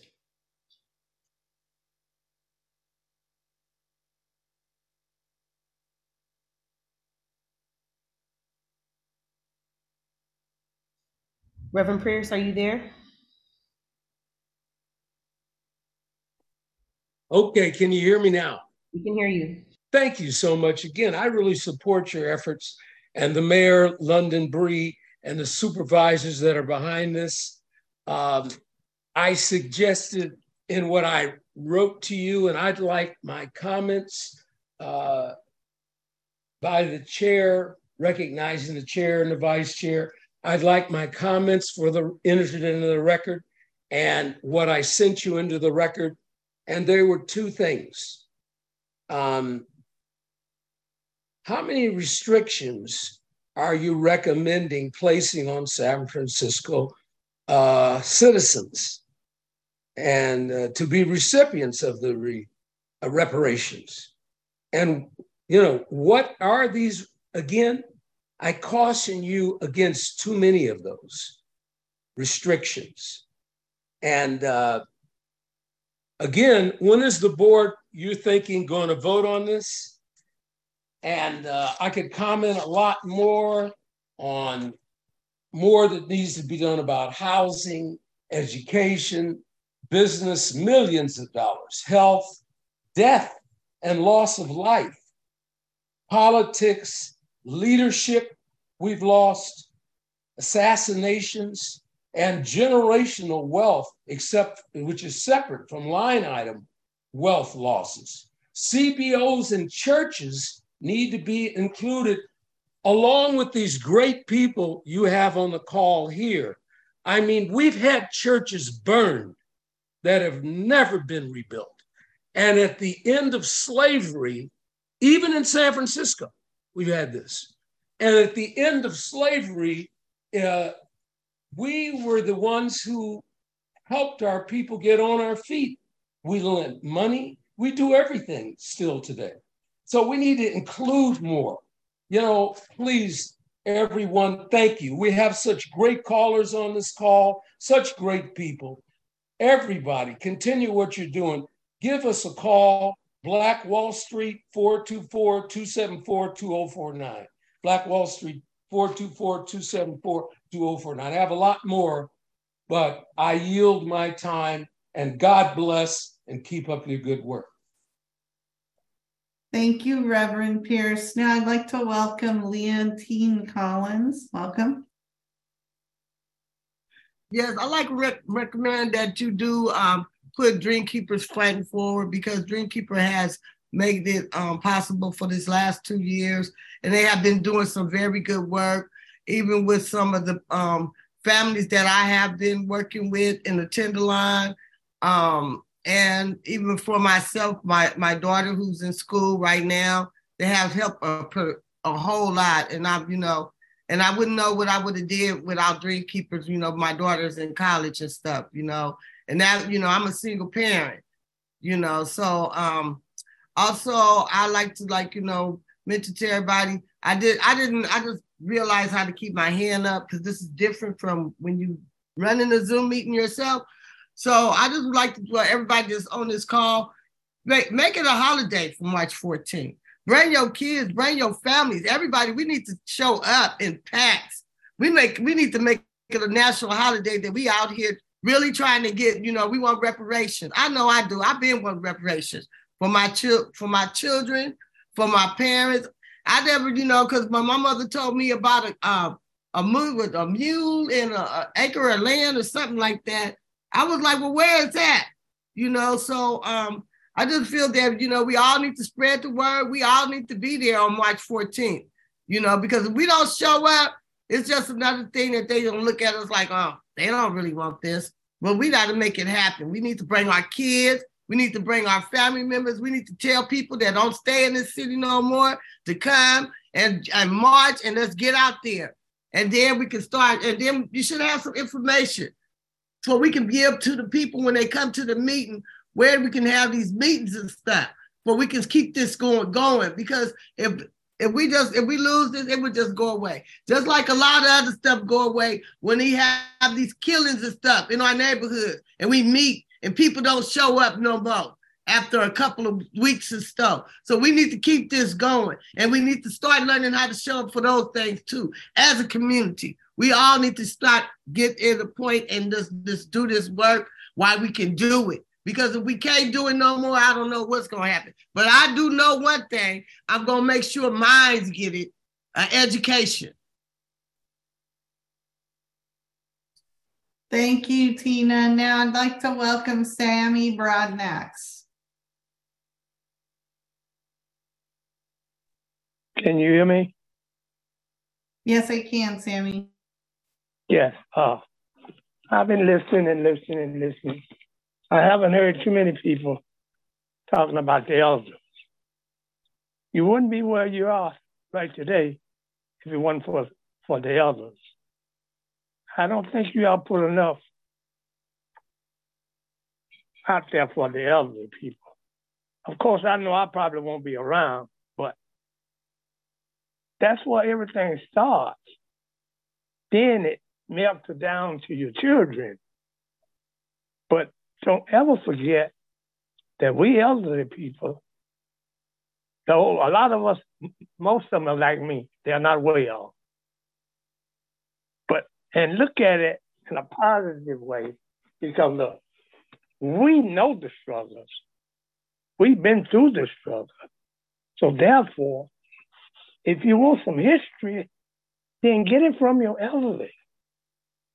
They know more about. They're not. They don't have to go in a book. See, most people think you have to have a book, but if you got a brain and a mind, is an important thing. I'm not a scholar, but I know what the black African Americans went through and what they are still going through. And you will be going through this for who knows, from now on, maybe. But listen to some elder people, talk to them so you can get more and more information to put out. And that way, I think you can really, really, and I really appreciate just being on here to speak with you all. And I think you all have done the most a wonderful job. I mean, a great job because, hey, 40 mules, uh, the 40 acres of land and the two mules so far away. But at least you all are putting that effort out there. And don't give up. I don't care what you do. Don't ever, don't ever give up. Just reach for the sky. I mean, you know, you're gonna have people gonna say, you can't do this, you can't do that. You can do anything. All you all have to do, black people, get together, stay together, fight for what you want because you're not going to get anything if you don't stick together. That's all I have to say.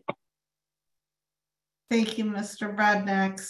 Are there any other members of the public who would like to participate in public comment on um, additional reparations recommendations?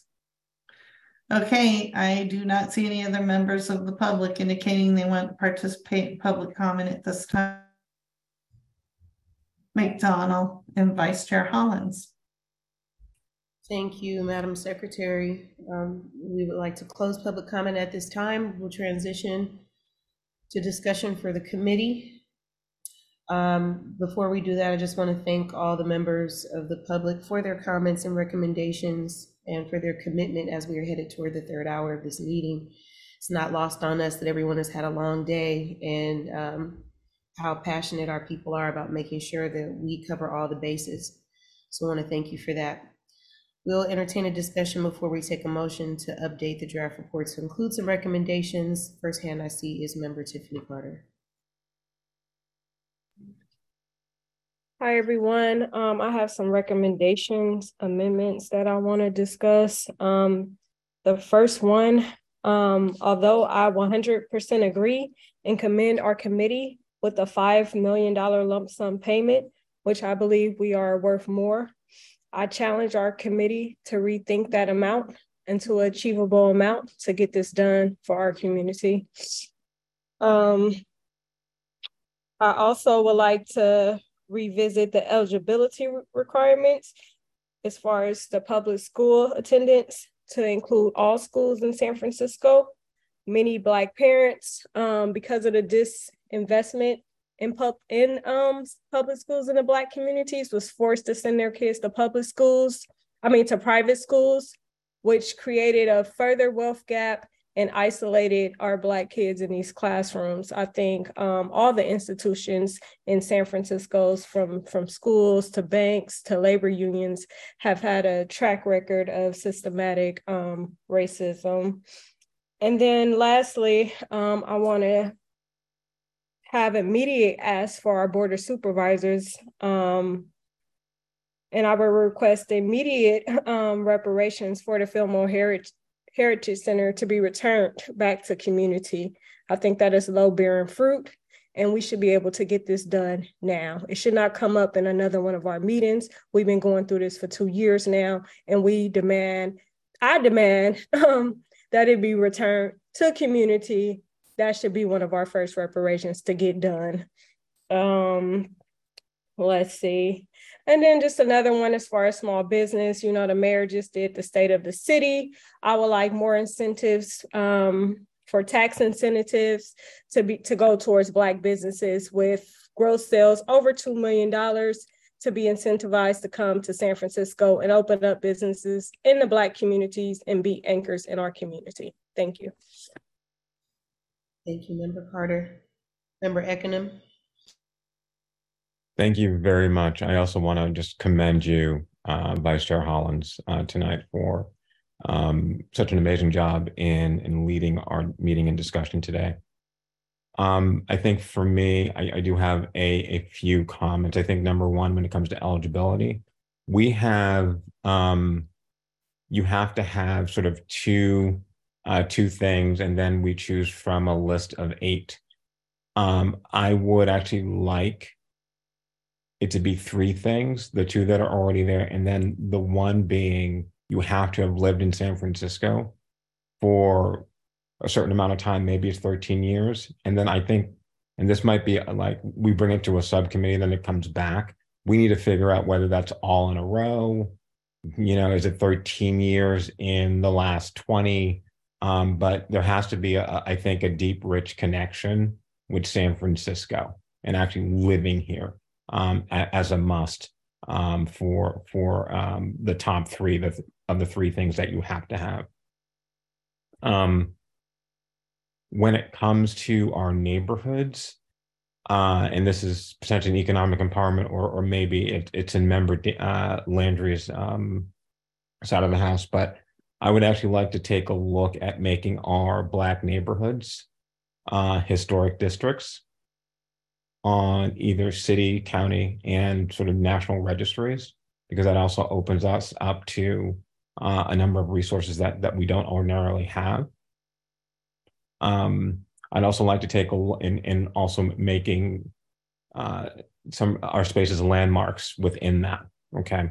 Um, I'd also like us to sort of take a look at our neighborhoods um, and making them our traditionally black neighborhoods and making them historic districts, but also taking a look at places like Treasure Island, where, in my opinion, that's modern day redlining happening right in front of us. Right. And we need to elevate that because a majority of the people who live there are black and brown. And they deserve the attention that I think reparations um, gives them, as well as everyone else in, in other committees, uh, sorry, uh, communities throughout San Francisco. So those are, are just a few. Um, and, and again, I think these are some that I want to sort of voice here.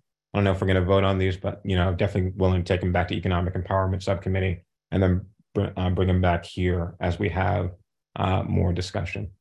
Thank you.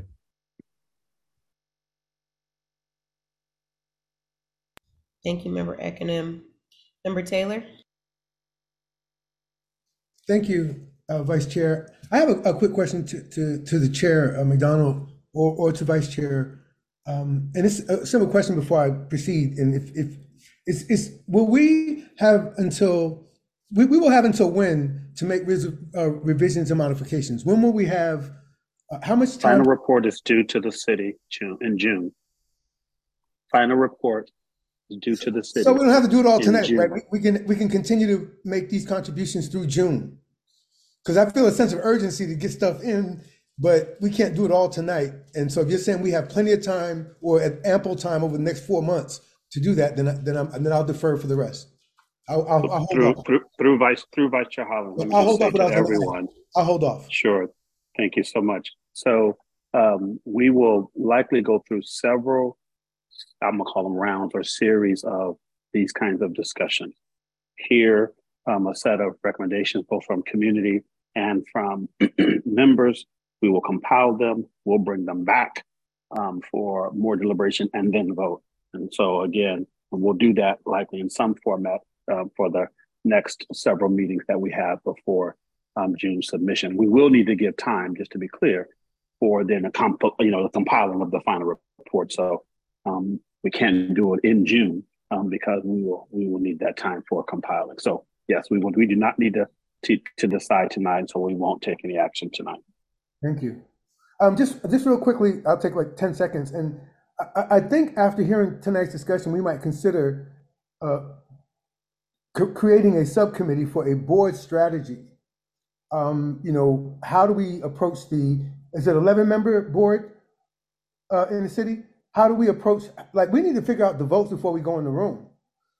Uh, who who stands where? Do we know yet right now, roughly, where the votes would stand? And if we have four people on our side, how do we work on those other middling people to get it to a majority? So we need a board strategy, and I'm wondering if we have that. Secondly, in the report, I, I'd love to see an elaboration on SFPD. Uh, there's no discussion of SFPD at all. Zero, not one word. And that's impossible, given its history. Um, even up to us, uh, uh, up to brother, you know, to Alex Nieto and and uh, and, and other cases, you know, Mario Woods, for example. Uh, and you know, going back to the, ze- the, the zebra killings where they targeted black men throughout the city in 72 and 73 to Errol Sanders up to Chief Scott. Uh, you know, I, I, know there might be some political uh, delicacies, but we can't ignore SFPD in, in our in this report because part of what we have tried to do from the beginning is parse out an understanding of reparations that looks at slavery, which is less our direct concern in California, Jim Crow era discrimination and housing, et cetera, which is, and then war on drugs. And I think this report needs to come up into the 20th century because that's what Ta-Nehisi Coates did, which this report opens up with, is he takes the conversation and modernizes it beyond, not beyond, but extending, extending in, you know, from slavery. And so I think we need to um, emphasize more of the war on drugs, injury, and harm as a part of our demand for reparations in San Francisco specifically, because Oakland and San Francisco, you all know better than me, were ground zero for that. That and that was a federal government injury. And we're not worried about white people here. We're worried about what the government has done. So even the sister that asked the question about why the moderator is white, that's irrelevant to what we're doing here. The government is what did this injury to us. Not, you know, we can focus on white individuals, but it's more about, to me, what the American state and what California state and, and San Francisco County and Los Angeles County did to our people directly through laws and negligence. So, uh, you know, again, Board of Supervisor strategy, Two, SFPD recognition in the report, which extends the report into more of a coverage of the war on drugs. And uh, lastly, it was um, remember the officers of justice, for example, in SFPD. Uh, there was a whole black movement within SFPD uh, in the in the 60s, late 60s, around Black Power, where uh, uh, uh, Lieutenant Captain Williams and others uh, formed the offices of, of, for justice in SFPD because of the experiences of Black officers within SFPD. So those are my sort of superficial uh, uh, uh, assessments. But also to think about when we talk about the war on drugs, the school to prison pipeline in the report in I think section four and section nine, that's where I think we can add, you know, SFPD, the war on drugs injury, but we need to get the war on drugs. It's in there, but we need to, you know, I would like to see that elaborated as its own injury, as a major injury like Jim Crow discrimination was and slavery was. So, so uh, Brother McDaniel, I said way more than I than I planned to say. Sorry. that was the longest ten seconds ever, Member Taylor. But I, I, I used to I used to be a Baptist preacher when I was a teenager. Sorry. I feel it in your spirit. Thank you, though. Everything. Thank you for everything that you shared, Member Williams. So I have three recommendations that we can add on to our current recommendations. Um, one of them is that in education objective five, in point um point one and point four, we can also include career exploration for um, high school students because a lot of high school students go through high school not knowing what to do.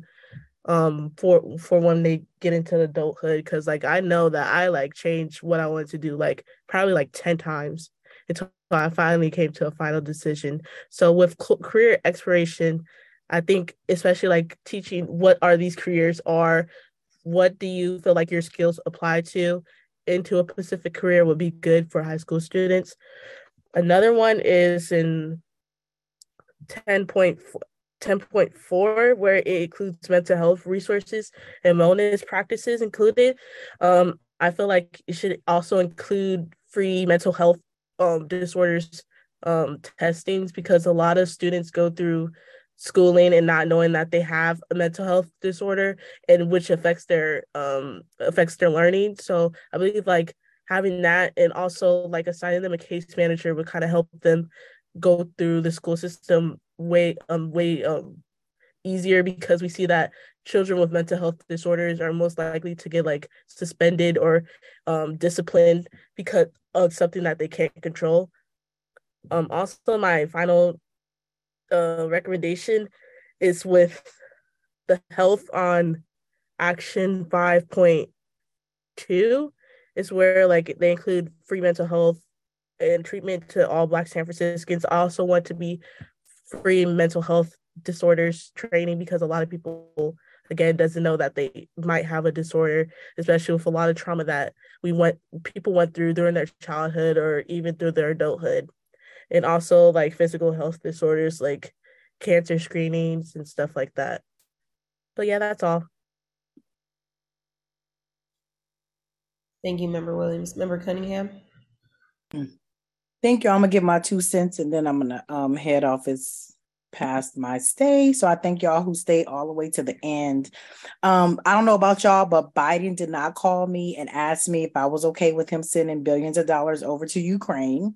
They just did what they wanted. So there's money out there. So my what I want to offer tonight is that when we are at the Board of Supervisors, that we really push meeting on March 14th, that we push for the mayor and or the board to do an executive order. And thank you, Brittany, for giving me this information because I asked her, is it possible that this is an executive order for reparations and not something to be brought to the people of San Francisco to vote on?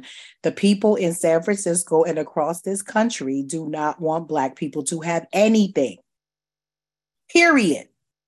So bringing this to the people of San Francisco is not a good idea. We need to stress that this needs to be an executive order or some type of decision that they make into law so that it can't be uh, uh, vote unvoted against, excuse me. And then the next thing is there's a bag cost, right? When you go to the store, it used to be five cents, it's 25 cents, right? No one asked us about that. We just pay it, or we buy a bag and we use reuse it. Gas prices went up, egg prices went up, marijuana taxes are here. There, I would like for us to think about ways of telling the board how they can get this money, not just the $5 million, but also the money that needs to go into the mental health that we want into the schools, go into a K through eight school that we want to build. Where is this money coming from? I, my position is we it needs to come from people without you having a choice right so when you think about adding possibly five cents or 10 cents per watt to PG&E. We all use PG&E. I got my cover on right now because my bill is $303 and I don't have no heat on right now. But, or like to the garbage bill, um, figure out ways that this money is going to come through that no matter what you do, you're going to be paying it because leaving it as an option to ask anybody who's not African American should San Francisco California or this country give anything to us, the answer is going to be no. So that's my two cents. So we can think about that individually. Those who are on the call, um, who are who are community members, think about that too. Again, it's not just the five million. We're talking having black teachers, having housings for black teachers, right? All of that is going to cost money. There are people are arguing about having tiny houses for homeless. And the and the neighborhood people are shut is shutting that down and there are people who are homeless on the street. So I mean, if they don't give two cents about the homeless, you know they don't get two cents about us. So that's my two cents. I thank y'all. I'm heading off. Have a good night. Appreciate you. Thank you, Member Cunningham. Member Landry.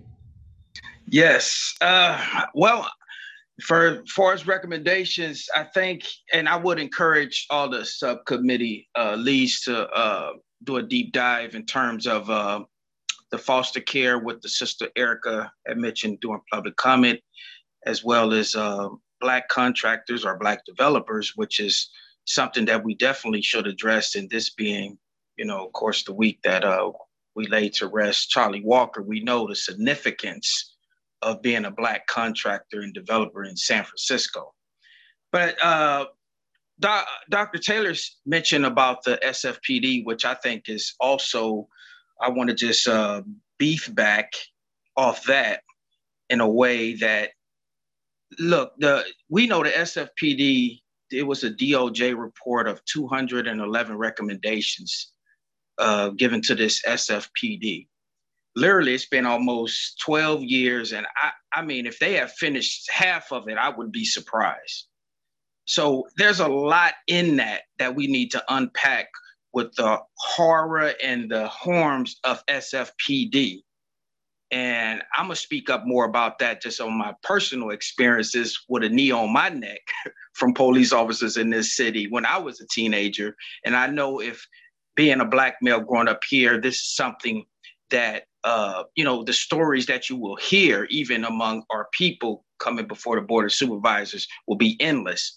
Another thing I want to just briefly mention is about the Fillmore Heritage Center.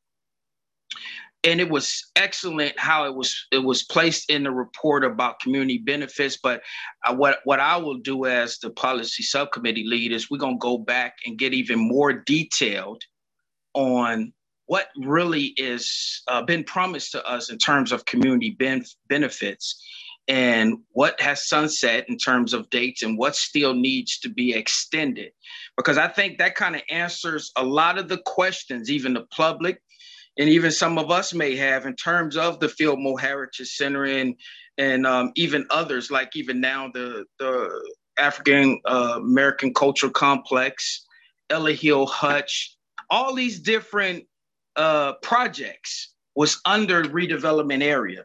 So I think we should be more specific and in depth to answering in that, I mean, or putting in that draft that we want this city to take a bold step. And I would say, lastly, that I had mentioned earlier, and the reason why I brought up President Joe Biden, not getting caught up in the back and forth between us because we just hashing things out at this level. But when I say we got big bigger fish to fry. Literally, we have politicians, lifetime politicians, that's Democrats, and we still can't get any movement in Washington, D.C. So I, I'm, I'm hoping that this uh, report, you know, also motivate like it already has. And I'm not against the $5 million because we have got attention they wasn't paying attention to us before they heard the $5 million.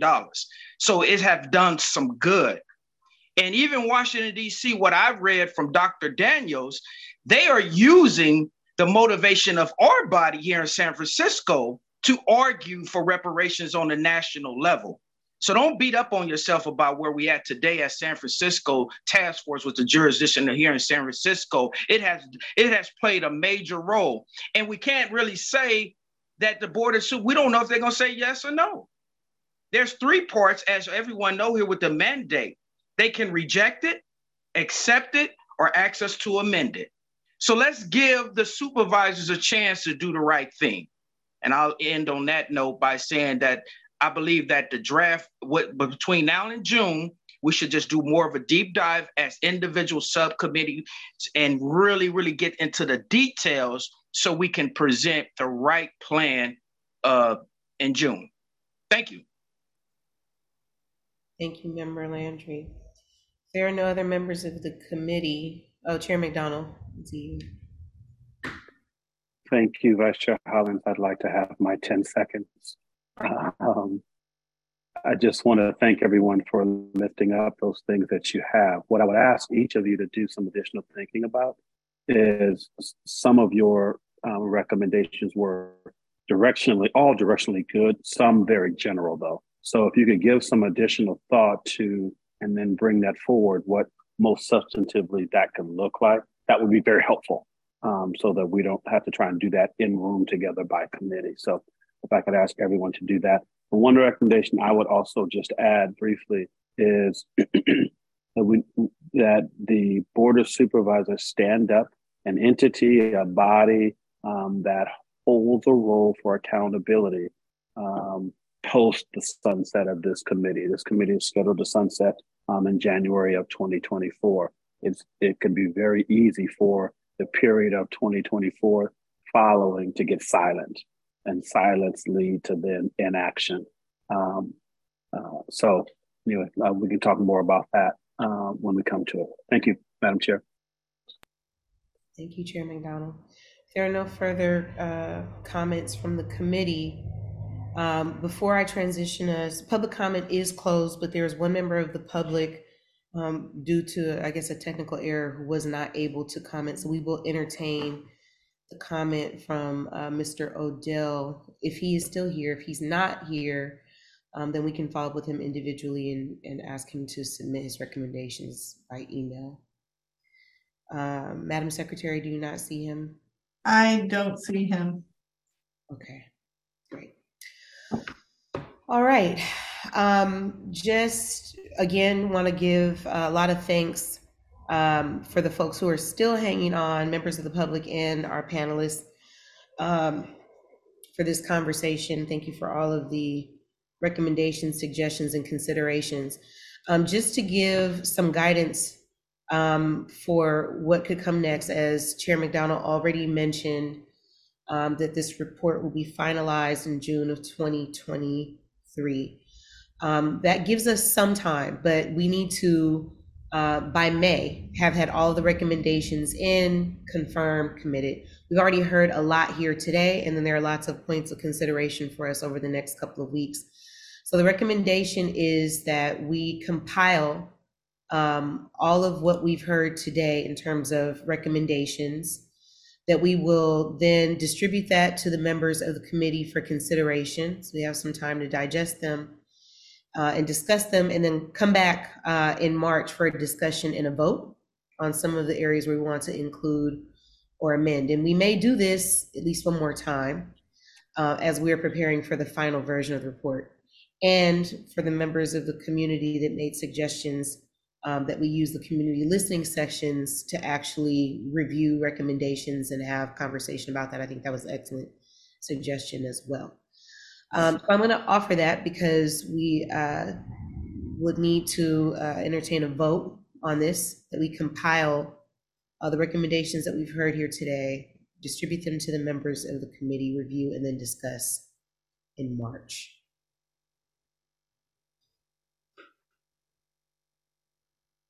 So moved.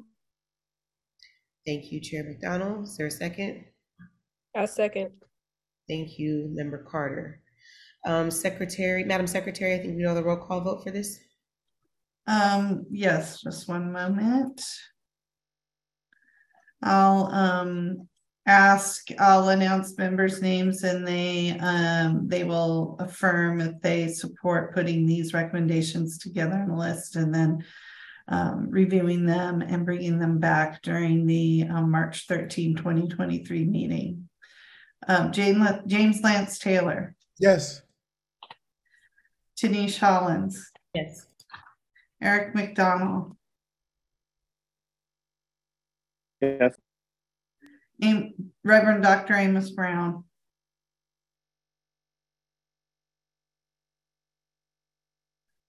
Rico Hamilton, Yes. Nicole Cunningham, Gloria Berry, Daniel Landry, Yes. Tiffany Carter, Yes.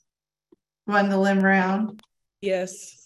Anita Ekanem, Yes. Star Williams, Yes. Shakamla Kane, Letitia Irving. Yes. Okay, the motion carries, so we will bring the list back for review and um, affirmation uh, during the March 13, 2023 meeting. Thank you. Madam Secretary, can you please call the next item on the agenda? Item number seven is adoption of the January 9, 2023 meeting recording and transcription. This is a discussion and possible action item. The review and anticipated adoption of video recording and transcription of um, last month's meeting. There will be public comment on this item. Thank you, Madam Secretary. The transcription and the video from our January 9th, 2023 meeting is available on our uh, African American Reparations Advisory Committee, sfgov.org webpage. You can review there. We will open for public comment on this item. Um, If you, if members of the public have uh, any comment on our um, transcription and video from January 9th, uh, public comment will be three minutes. If there are any members of the public that like to comment, please raise your hand icon now. I don't see any members of the public um, who would like to participate in public comment on this item. Thank you, Madam Chair. Seeing none, we will close public testimony on this item. Colleagues, can we entertain a Move motion? adoption. Move adoption of the January 9th, 2023 meeting recording and transcription. Thank you, Chair McDonald. Is there a second? I second. Thank you, Member Berry. Any objections? All right, unanimous. It's been approved. Thank you so much. Secretary, please call the next item. Item number eight is adjournment. All right, y'all. It has been a marathon. Um, but what a what an honor to spend this time in community and to hear um, all the brilliance that we have for what we want to achieve for our people. Before we close out the meeting, I do see a hand from Member Berry. Yes, thank you, Vice Chair. Um, I move to close this meeting in honor of the Nashville students on this day in 1960 that launched a sit-in demonstrations to demand an end to racial segregation at lunch counters and faced violence and jail time. Thank you, Member Berry. We will hold them uh, in our thoughts and repre- and honor them in our closing. Um, Before we do that, I want to thank all the members of the public, members of the committee, HRC staff, everyone who has supported us uh, for this Reparations Advisory Committee meeting. Our next scheduled meeting is March 13th, 2023, 5:30 PM. This will be our first in-person meeting. Looking forward to seeing you all. Is there a motion to adjourn today's meeting? I just moved to So move. adjourn. I second, second what she A lot said. of movements and seconds and thirds. Thank you all so much. Have a great evening. Happy Black History Month. See you all in March at our next meeting and at City Hall for the rally and committee of the whole meeting. Have a blessed night. Thank you, Vice Chair Howard. Thank you.